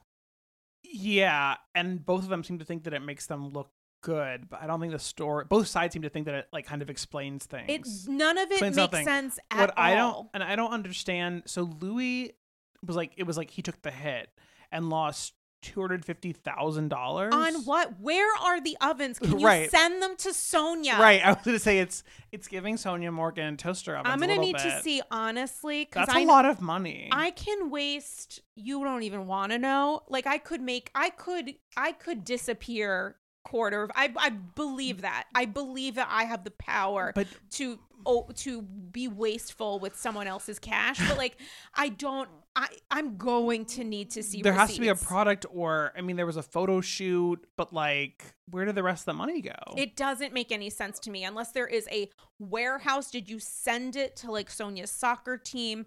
where where where are the pizza ovens and can we not contribute that to Madame Morgan's like future? Like her there- there's a happy ending here. there is a happy ending here. Like, but where did the money go? And how do you even have a conversation of like, you know what? It's going to be so fun, even though like he maybe said an idea that we don't actually know that Joe said. We're hearing from Joe that he was like, and we'll call it No No's Pizza. We don't actually know that he said that out loud to them at the time. Like, none of this makes sense in any kind Right. of reality. But like, how do you then have a photo shoot unless you're just like having fun and thinking, you know, it'd be really fun that I do on my Saturday is to have my glam over and pose for photos in front of a makeshift oven that may or may not be related to the one you guys are deciding to sell and where did the money go? Because i don't believe any money trail that's associated with louis. And i also believe that there is an element of truth here in joe being like i have a business idea. And louis being like oh my god let me be the superman and save the day and give you a write you a blank check. And then nobody talks about anything. And then a year later everybody's really pissed. It's so wildly unseemly to me. Like, I know that sometimes people don't act as business people when they're doing business Yeah. deals with family. It gives you that gray area to Family. family. It gives you that gray area to like fuck up and fuck off. Yeah. But none of these people seem like No, I reasonable w- business people in this sense. It's Louis is an idiot if he decided to just write a check for a dollar fifty without getting anything on paper eh, with any kind of signature. That is insane behavior to me. Unless I guess you just have a great relationship with your family and you guys decided to handshake deal, but I don't even see them shaking hands. What are you shaking No, hands I over? don't. I don't. I don't know. I. It's all very suspect and left me with more questions than answers. It's really a really it's a relationship wordle. It's like every day there's going to be a different one and they're five letters long. I just like. I don't. I mean. I feel like at the I mean the to me the root of this conflict is just that like Melissa and Teresa hate each other. Like I don't know that it's like I mean obviously Melissa and Joe have a separate issue, but the pizza oven thing to me doesn't really explain anything. Like even if I understood it, And it's yet it's not being presented as this whole fucking But it's- foundation but it's- it's- shifting. and it's also make your own pizza. If you if you have this great idea and he fucked with you, but you the only thing Joe lost, apologies, uh, LOL and only is time and like maybe his sister. Like, I, like, if you want to do this oven, Right. you should find someone with money who wants to partner in like maybe a grown-up business sense. And if you don't have access to that, then babe, like that's on you. Maybe you should put your money toward it. Maybe I you don't have the money. I Right. don't know what the reason is, but like we're he lost time. That is a real genuine loss. But like if you want to do No No's Pizza, you should do that. You should find a way to make it happen. Louis isn't the entirety mm-hmm. of the world. Thank God. Can Except you- for Teresa. But can you imagine being like, I I, have a want bit. a skinny pizza. I have a business idea. I want a let me let me go to Louis Lead Generation Ruelas and and partner with him in business. because I'm you- getting a great sense. Would you would you be one? I mean, like, I don't really think I would invest with Joe Gorga either. I don't really get a vibe that certainly I'm not in like- Windows. I I mean, like, whatever. This feels like a distraction to me. I mean, like, But I I want to live in that space. we know. I we- want at least a part of the reunion to be a TikTok About- right. breakdown of what happened with the Tere- I mean, Teresa, like, her grudges are very like simple and long lasting. She is angry at she the way complicated. she is angry at the way that Joe and Melissa came on the show. Like, She's angry at the way that Melissa treats her as a sister-in-law, which Yes. way predates being true, on the show. but that's that was sort of their Disrespecting her I think relationship I with think her brother that right. I I think it. that like the right the only reason she's angry they came on the show behind her back is because they were already estranged because of how she felt about Melissa. So like that does predate the show thing. But her issues with Melissa obviously go yeah go beyond yeah, that. yeah I'm agreeing with you Yeah. um but I but her reasoning now is that Melissa didn't like put Margaret in her place more when she was asking about You Louis. called your brother a bitch boy. I mean, it's just like it's ridiculous. BCC Jennifer Aydin. It doesn't make sense. And when Melissa's like, "Did you say that to?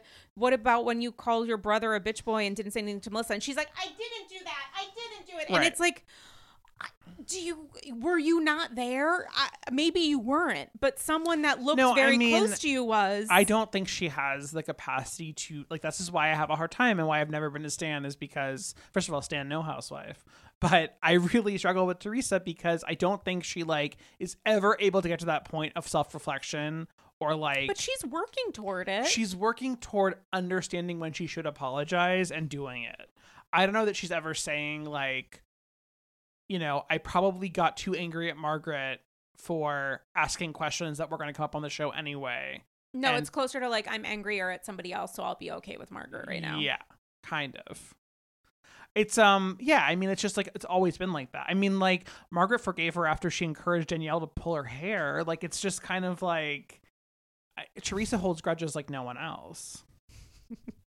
That wait, that makes me want to rewatch that episode. Wait, when when Teresa gets like caught and has to like and is like I hope they don't put this on I hope they don't put this on the show. And Melissa's like, babe, like it's gonna be on camera. That was a thrilling episode. That was was, like Phenomenal that was- television. I love Jersey. I will always love Jersey. I like I want a pizza oven so bad. You know it would catch on fire while still in the box. I think that like you know it would be called f- skinny fire hazard. Fire hazard. The only thing not thin is going to be the flames emanating from this thing before it burns down I- your entire community. I just like love Jersey oh, God, because I wish there's came with pizza. Can you imagine what they would consider pizza? Can you imagine like going to eat at Joe's former pizzeria? the one where Danielle fucked in the bathroom. Oh my god. I I can't believe and I feel like there was some sort of PR event at that pizzeria. I'm so upset I never go. I because I was like I'm not I'm i went to the taking a bus. Manzo's um restaurant. Did you? Um when I did my like feature on the Manzo's, including your your love. You know about this. This was like many years ago. This was when they had their show. Wait, who was it for? The Times? This was for um BuzzFeed. When it was uh, Buzz when it was when it was BuzzFeed, lol. When it was the Brownstone? No, when it was the they're- hotel? No, their restaurant they had um Albie and Christopher? little something. Uh, it's not theirs anymore. It's not. the- I don't Little Brownstone? No, it's it's in Hoboken. It was like right when you got off the path. I don't know. I don't. I went there. None of these were. They owned a sense. restaurant. Okay. Uh, I met them all there except. Did you for, eat the food? Yeah, How was it? it was fine. I don't. I think it was just like a restaurant that they. It wasn't like, like, they were. like a licensing, but not actually licensing.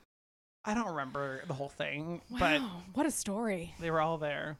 That and then great. I told you about this, didn't I? You, I'm sure you did. when I then do not when have because any kind because of memory. Because Chris and Lauren were like. Chris and Lauren were like we're gonna go get drinks. Oh, and they invited you, and, then you I were was so like, nervous. And then I was like, no, I can't. And then I regret it to this day. Um, I'm sure I'll talk about that with Chris one day.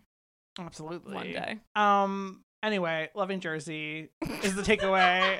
no, I mean, I think I think that like I do feel like because I am so into Rachel Fuda and Jen Fessler and Danielle that I'm like, oh, there's a future to this show no matter what happens. Jen Fessler, I know it would seem obvious that I would connect with her immediately, but I really didn't at first. I was like, oh, I didn't like it's her a lot. first. It's a lot. But honestly, she was choking down that mozzarella, I was like, I feel seen. Like, I don't even eat dairy. And it just, there was something about it where she was so uncomfortable that I, I felt like this is We truth. need a strong Jewish woman on these shows, I believe. Is she not, not, I'm genuinely not joking. Is she Jewish? I think so.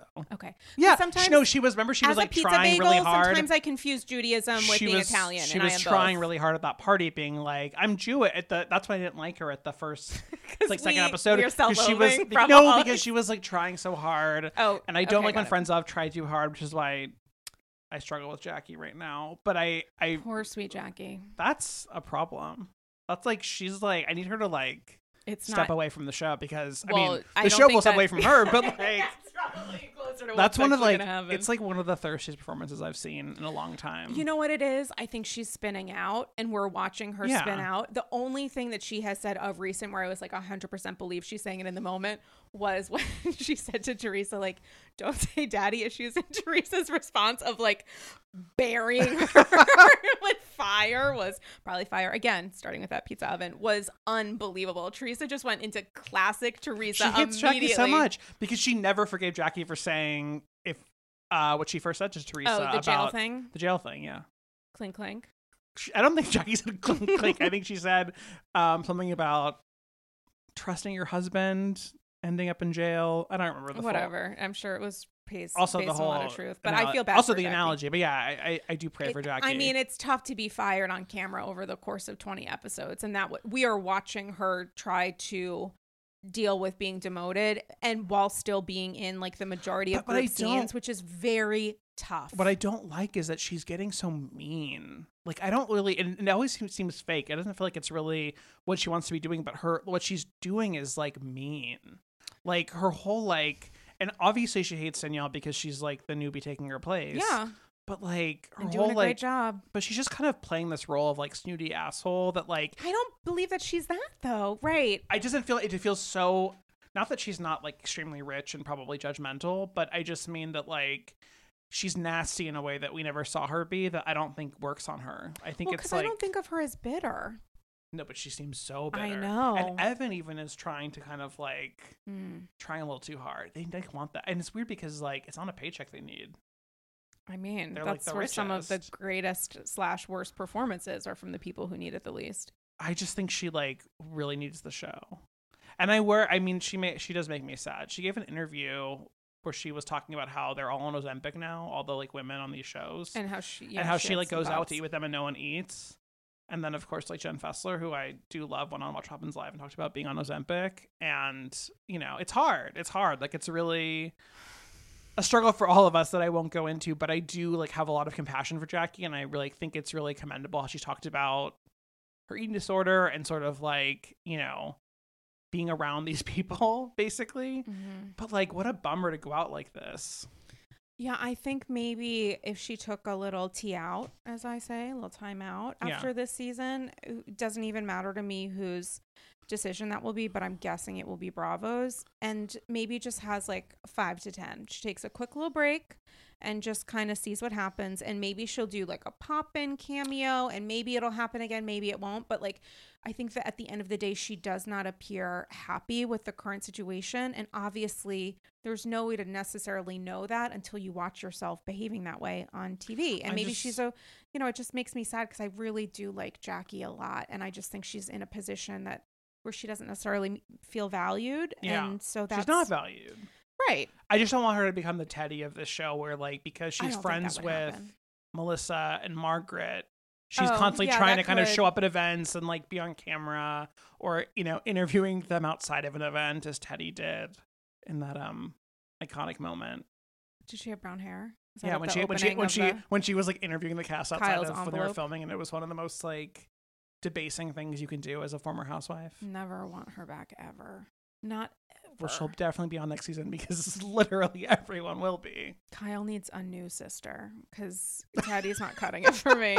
she should have some backups because it's ever changing. There has to be a third alternate that we haven't, who we haven't seen yet, who can morph into Kyle over the course of three to six years. It's so single white female. When she showed up with brown hair, I was like, Kyle, watch your back. It's a lot. And now Dorit has brown hair. I Dorit know. has brown hair with sort of caramel highlights, which is Dorit's hair looks me- great. I I like it. You don't like it? I miss blonde Dorit, and Mm. I hope we get back to that place. Move on. Okay. That'll, that'll be the journey. I hope that's her storyline this year is um changing her hair. I honestly would be we should have a storyline.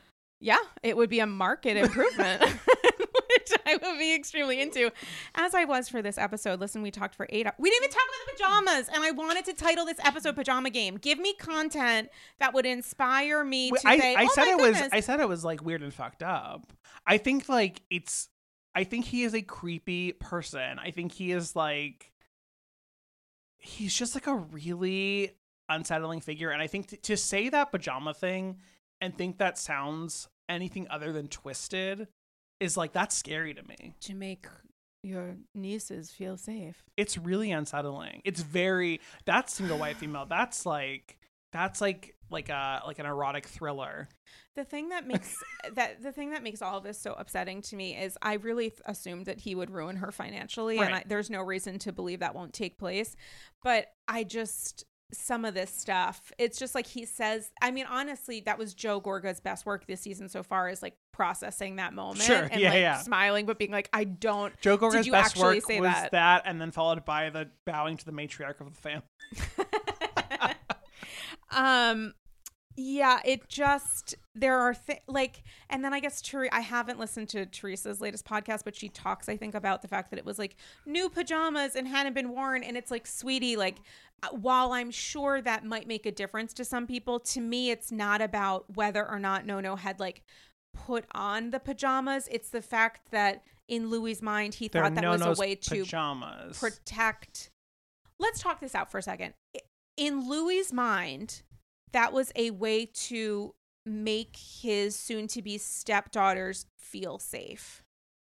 you mean wearing them in the first place, or saying that he wears them? Wearing it in the first place. Yeah, I mean maybe. I think it's like I don't I don't know the psychology of it because again I think he's like a deeply twisted person. Hmm. Um, I think there's an there's like to me there's like a little bit of control of wanting to be the patriarch of this family of wanting to like not only be Teresa's husband oh, Oy but to be like the father of the family and to have that kind of control. Well, I mean, the thing that's so wild here is because Juicy Joe isn't back in the country, you would think that would potentially be an obstacle, and it's not. I- In, from a spiritual sense, not literally to replace their father, but to assume that kind of patriarchal title, especially in a family that, you know, Joe and Teresa will tell you over and over again is extremely small. So it's not like there are a number of people with whom to like compete for that gig. Yeah, I don't I don't know. I don't like it and I maybe they're really cute pajamas.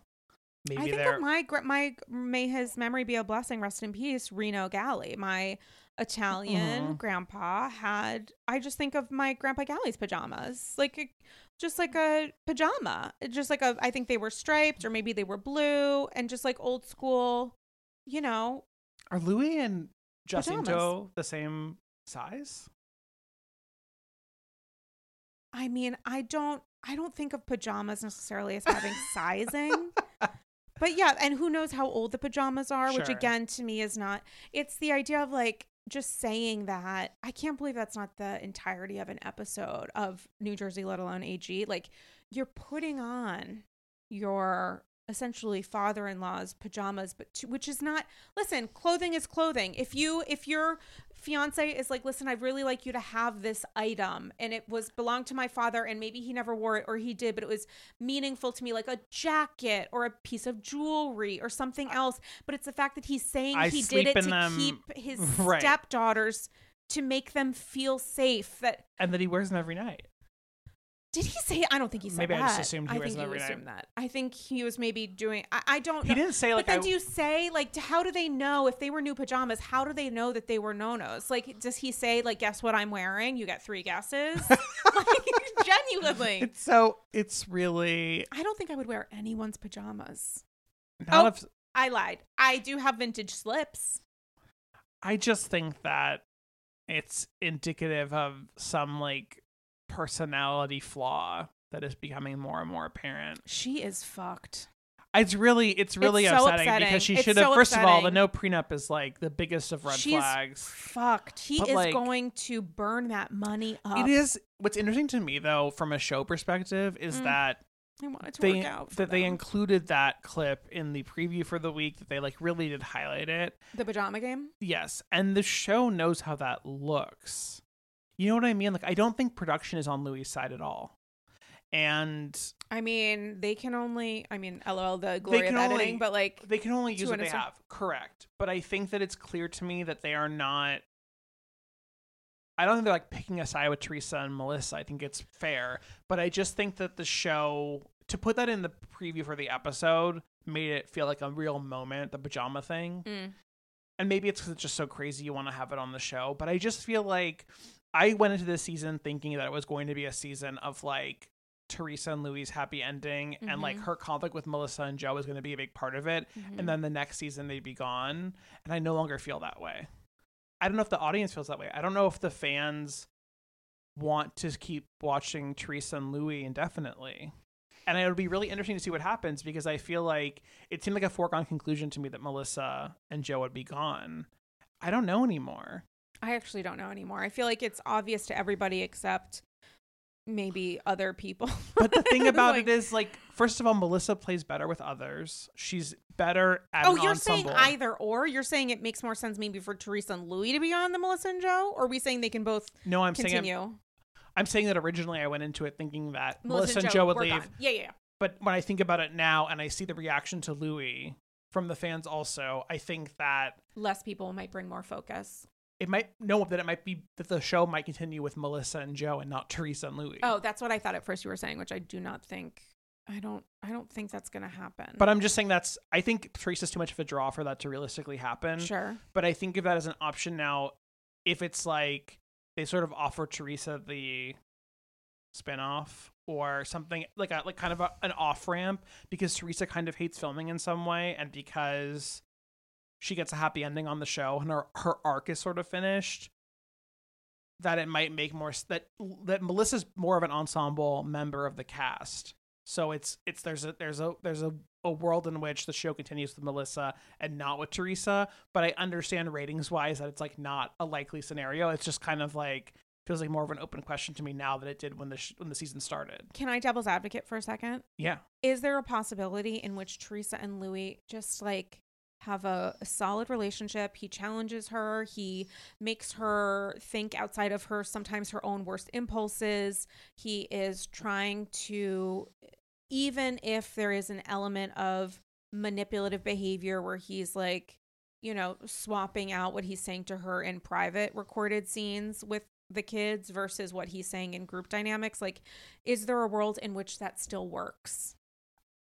Sure. Yeah. I mean, like, I, I don't know. I, I I mean, I think right now when I watch this and I see the ratings, Mm-hmm. I don't know. I think there's a version where they kind of just keep Teresa and Melissa and figure out a way to kind of keep it going for another year. But I also think there is a, uh fatigue over their conflict. So I think a lot of it comes down to the reunion and what happens there. I think we have to see how that plays out. I mean, if I don't think either of these women want to film with the other one again, which Yeah. is a very difficult because they are family. I think that is a very very difficult um line to work around and I actually think the bigger problem in that might even be Joe because he is has he gets so emotional and so upset that I really do not think he would be able to control himself in any kind of dynamic, but also maybe he would be resigned into some sort of like forced complacency. I don't know. I don't know either. I just think it's interesting because I don't think any of them want to leave the show. I the only reason I say Teresa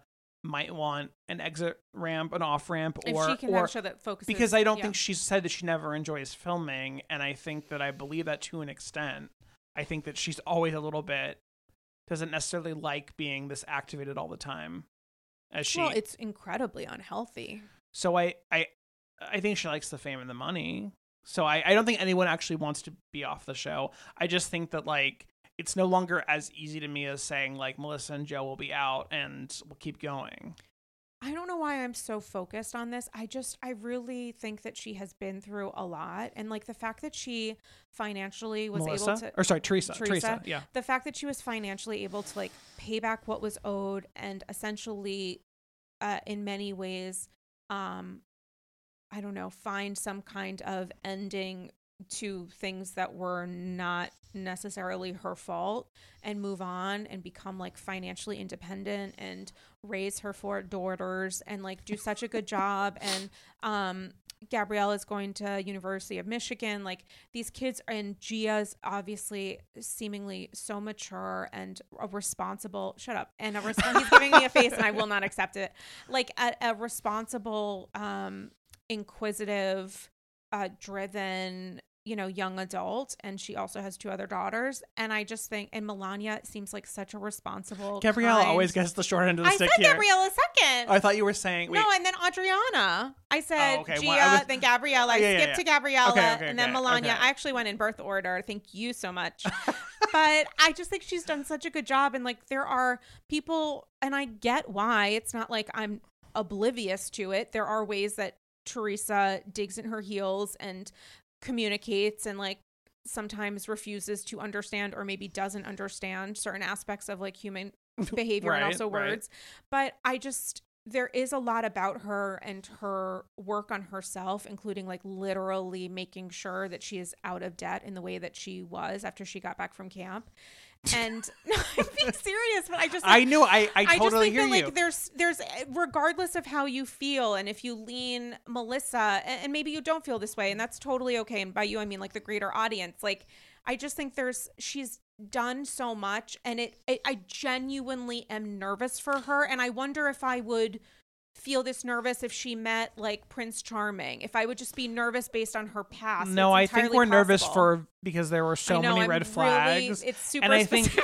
I- think and I think everyone I think everyone both like tree huggers and not were like sign the fucking prenup. Like do not do this. Like we all felt that way. I think it's sad. Like I don't think we want her to be to have to go through this again. When she was like on Watch What Happens, I'm sorry to interrupt, but when she was like, he has so much more money than me, I was like, warning bell, warning bell, warning bell, warning bell. when she when, when he Fake said when he said lead generation When he said lead, gen- Leonard, when he said lead generation, when Andy was like, or some somebody asked like, were those Cartier bracelets bra- fake? Which absolutely they were, Yeah. and there was an awkward pause, and he was like, no, it's they were they were they were fake. Now the question is, did he know that they were fake when he bought them? That I can't answer, but like they were inauthentic. did he buy them?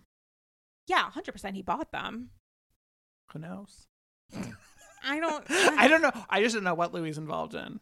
I just want to know where those pizza ovens are and what we kind of U-Haul yeah. we need to rent for the day. Patreon.com slash Andy's Girls and get at least 20 of those back to Lady Morgan's Brownstone and see what she can do with them. And Heather Thomson, if you are available, if that shirtless gentleman is as well, those boxes were fabulous. I don't think I still don't think Sonja gets it, but we all got it Yeah. and we need to I would like one please. I would just like the box. Sell me the box for twenty nine ninety five and I will make it work. I will put it on a credit card. It I just need it. I just need it. And if it has to start with Louis warehouse, so be it. and Joe Gorga, if you're listening, which you absolutely are not, make Nono's pizza oven happen. You know, lucky for you, you didn't put any money in. So what you lost, which I'm not taking away, is time and like maybe part of your relationship with your sister and brother-in-law, which was going to be fucked either way. We both know. So like make No No's Pizza Oven happen. You can still do it. Just get stuff on paper. The allergy that Take your- Teresa and Joe have heart. to get stuff on paper. Take your broken heart and turn it into Art. Pizza. I couldn't think of anything that rhymed with art that was pizza mm, related. Let's do some Sondheim, like she made a hat or whatever. Oh my rails. god, Totally off the totally rails. Totally off the rails. Listen, this was a, a solid hour of an hour and forty five minutes. oh my god, Louis Peitzman. Can I call you Louis? No, Okay. I used to go by Louis Did when you? I was growing up. Yeah, th- I got just, just kind of in a tizzy when I said to Louis Staples. yeah, I was like Louis, and he was like no Louis, and I was like, but it's an is. It really I couldn't Europeans process it. pronounce it Louis, yeah, because of the French way. Oh, we we trust me. We we spent a lot of time together when I was in London. So Oh, we- did you? Mhm, He was yeah, fun. Yeah, He's a delight. yeah. Um. Anyway, uh, Louis Peitzman, tell the AGs what you got cooking. Do you have something in your pizza oven? I don't. I don't. Sounds dirty. Um, Not meant to be. you can follow me on Twitter at, at Louis Peitzman, and uh, I'm active there and on Letterboxd. Same name. What's that? Is The that the new- movie, the one where you put movies. Right. You log movies you watch. I've been watching a lot of movies. That's what I do when I'm not watching Bravo. You know what I'm really upset about, and Dylan Hafer does this so well. He'll put out like things that I've watched, and he does movie reviews, and it inspires me to watch certain things, or or rather say that I'm yeah. going to watch certain Sure. things, and then never not actually do that. But I wish I tracked at any point, and I continue saying this and then not doing it. Tracking shows because I watch so many Yeah. different shows at once in so many genres, and I've never written it I have down. a I have a Word document. See, I, I, need that because You people ask me for recommendations because I love, love, love like British crime drama stuff, like p- British police procedurals and any kind of like crime stuff. It's so, I mean, don't even get me started. They do great work over there Sure. with Brit- British TV and also Irish and also Scottish. And I just, I wish I had everything written down and I don't. So then it's just a process of people like, oh, did you see so and so? And it's like, yeah, I saw that three times. I saw Line of Duty more than three times. Okay. The entire thing and the se- seasons, or rather series, are all spread out on different streaming services. So it's like a scavenger hunt to find six and then four. But I did it because I'm a believer in Well- good TV. You can. There are sites that track TV too. I'm just on Letterboxd for movies, but I want. Does Hulu track like what I've watched for the last three years? Yeah. Could they send me a list? yeah, just ask them. Could they do that? I have no idea. okay, great. Um, This is gonna be. This is people are gonna love this episode. Joe Gorga, who's been listening this whole time, is like taking notes. Oh my god, Loves it. 400 by the way. The day know. before 400. I know. The Almost got to episode Leah. Black episode length. Do you have a toast? Do you have anything? Oh, I have bad news. But before that, What's the bad news? well, I do have to tell the AGs that unfortunately my fish son PK did pass away. Oh, I'm no, n- I'm we're so not going to get into it on April Fools. So when I post- no. shut up. So when I posted about, people were like, "Is it an April Fool's joke?" And I was like, Who would joke about that? who would joke about that and then i his um i did a shiva on grid of my instagram at dame galli a eulogy written with ryan houlihan and some other remembrances um a picture of um footprints in the sand and some things that god told me and i did also save it to a highlights um and it just honestly was very devastating and i it's been three days i guess and i just keep looking at his tank because I didn't realize how often I would like say hi to him throughout the day. Yeah. And I really am not going to cry, but I just like he was very meaningful to me. And I did literally everything on the face of the planet over the course of the last, honestly, couple months because he's been in and out of some health stuff and he just needed to rest. And I told him repeatedly, it's okay. And then I gave him a burial at sea yesterday and I went to the East River right by where we're recording in a Yeah. secret location in the Clovis. And I chose an area where I can't look at you while I'm saying this, where there were no rocks because I wanted to make sure he met with the sea. But I did not take into account that it was a very windy day yesterday. And unfortunately, he did land in the rock area. And I went, I was playing um, Judy Garland's, obviously, Somewhere Over the Rainbow. Uh-huh. And I went from like crying to being like, oh no. and then I was so upset because I felt like a bad mom. I really did. And I was texting um, friend of the pod, James LaRosa, being like, I'm very upset. Um, but then I remembered, and I had used photos from this moment, but then I The- remembered Sonja Yeah, and. Milu, Yeah. which I had literally just posted about, but it just then hit me. I was like, oh my God, this is literally a Milu moment. And then I felt completely fine. Yeah, and I think animals appreciate in their afterlife when we find ways to joy Celebrate and them. humor in the celebration of their lives. Someone messaged me and said, I hope a seagull doesn't get him. And I was like, But wouldn't you Mm. want the cycle of life to continue? no, I want him alright. to watch me take the ferry. Okay. Maybe right. this will be easier. I just keep hoping that the water, I don't know how water works, but I keep hoping that the water will crash onto the Totally. stuff like That'll Little Mermaid yeah. and he'll drift away. Because I think he does belong in an open body of water because he's never experienced that, even though I did, as a caregiver, as Mother of the Year, gave him a 5.5 gallon tank. I'm sure by himself. very, very happy. he seemed eh, the worst thing was like going through all these videos and he was just such a different fish. he was the last many weeks, which is a reminder that I did the the very yeah, best. and it was I did time. the very best. time. So, um, someone did call me a bitch on What? the yeah, we'll get into that off the Great. podcast. Um, so thanks to you, dear former follower who I then blocked. Um, but anyway, thanks to a lot of people got in touch and sent their condolences, and he was the people's fish. He was the people's people's fish, and um, was very meaningful to me. And now I am without him, and I am actually very sad about it. So new journey at AG four hundred, PK farewell. PK, Paul Kemsley, Kemsley Galli, may your memory be a blessing. This episode is dedicated to you. I love that. Oh my God. So, what's your toast for AG? Oh my god. But toast for AG. yeah. Um, I Fish that are alive. well, I I wish you Sebastian. 400 more episodes of this show, Okay. And I wish you and I wish you as many more fish as you have room for in your Mm. heart. Oh, I love that. I was looking at a bird, but I was like, you No, you that's can't gonna- it. that's You a can't lot. do it. You can't do it. And then like T'Challa died like horribly. We don't really know what happened there. I don't want to know. Too upsetting. But I just feel like a a bird is like too much of a responsibility. Listen, T'Challa gave us like the most one of the most iconic moments when he Attacked. attacked Wendy. Um, Um, T'Challa, I think, followed me. or- Maybe. I mean, I did a Get Out the Vote campaign with a bunch of. Wait, with a bunch of. with a bunch of Bravo creators, and he was one of the ones. So we said to.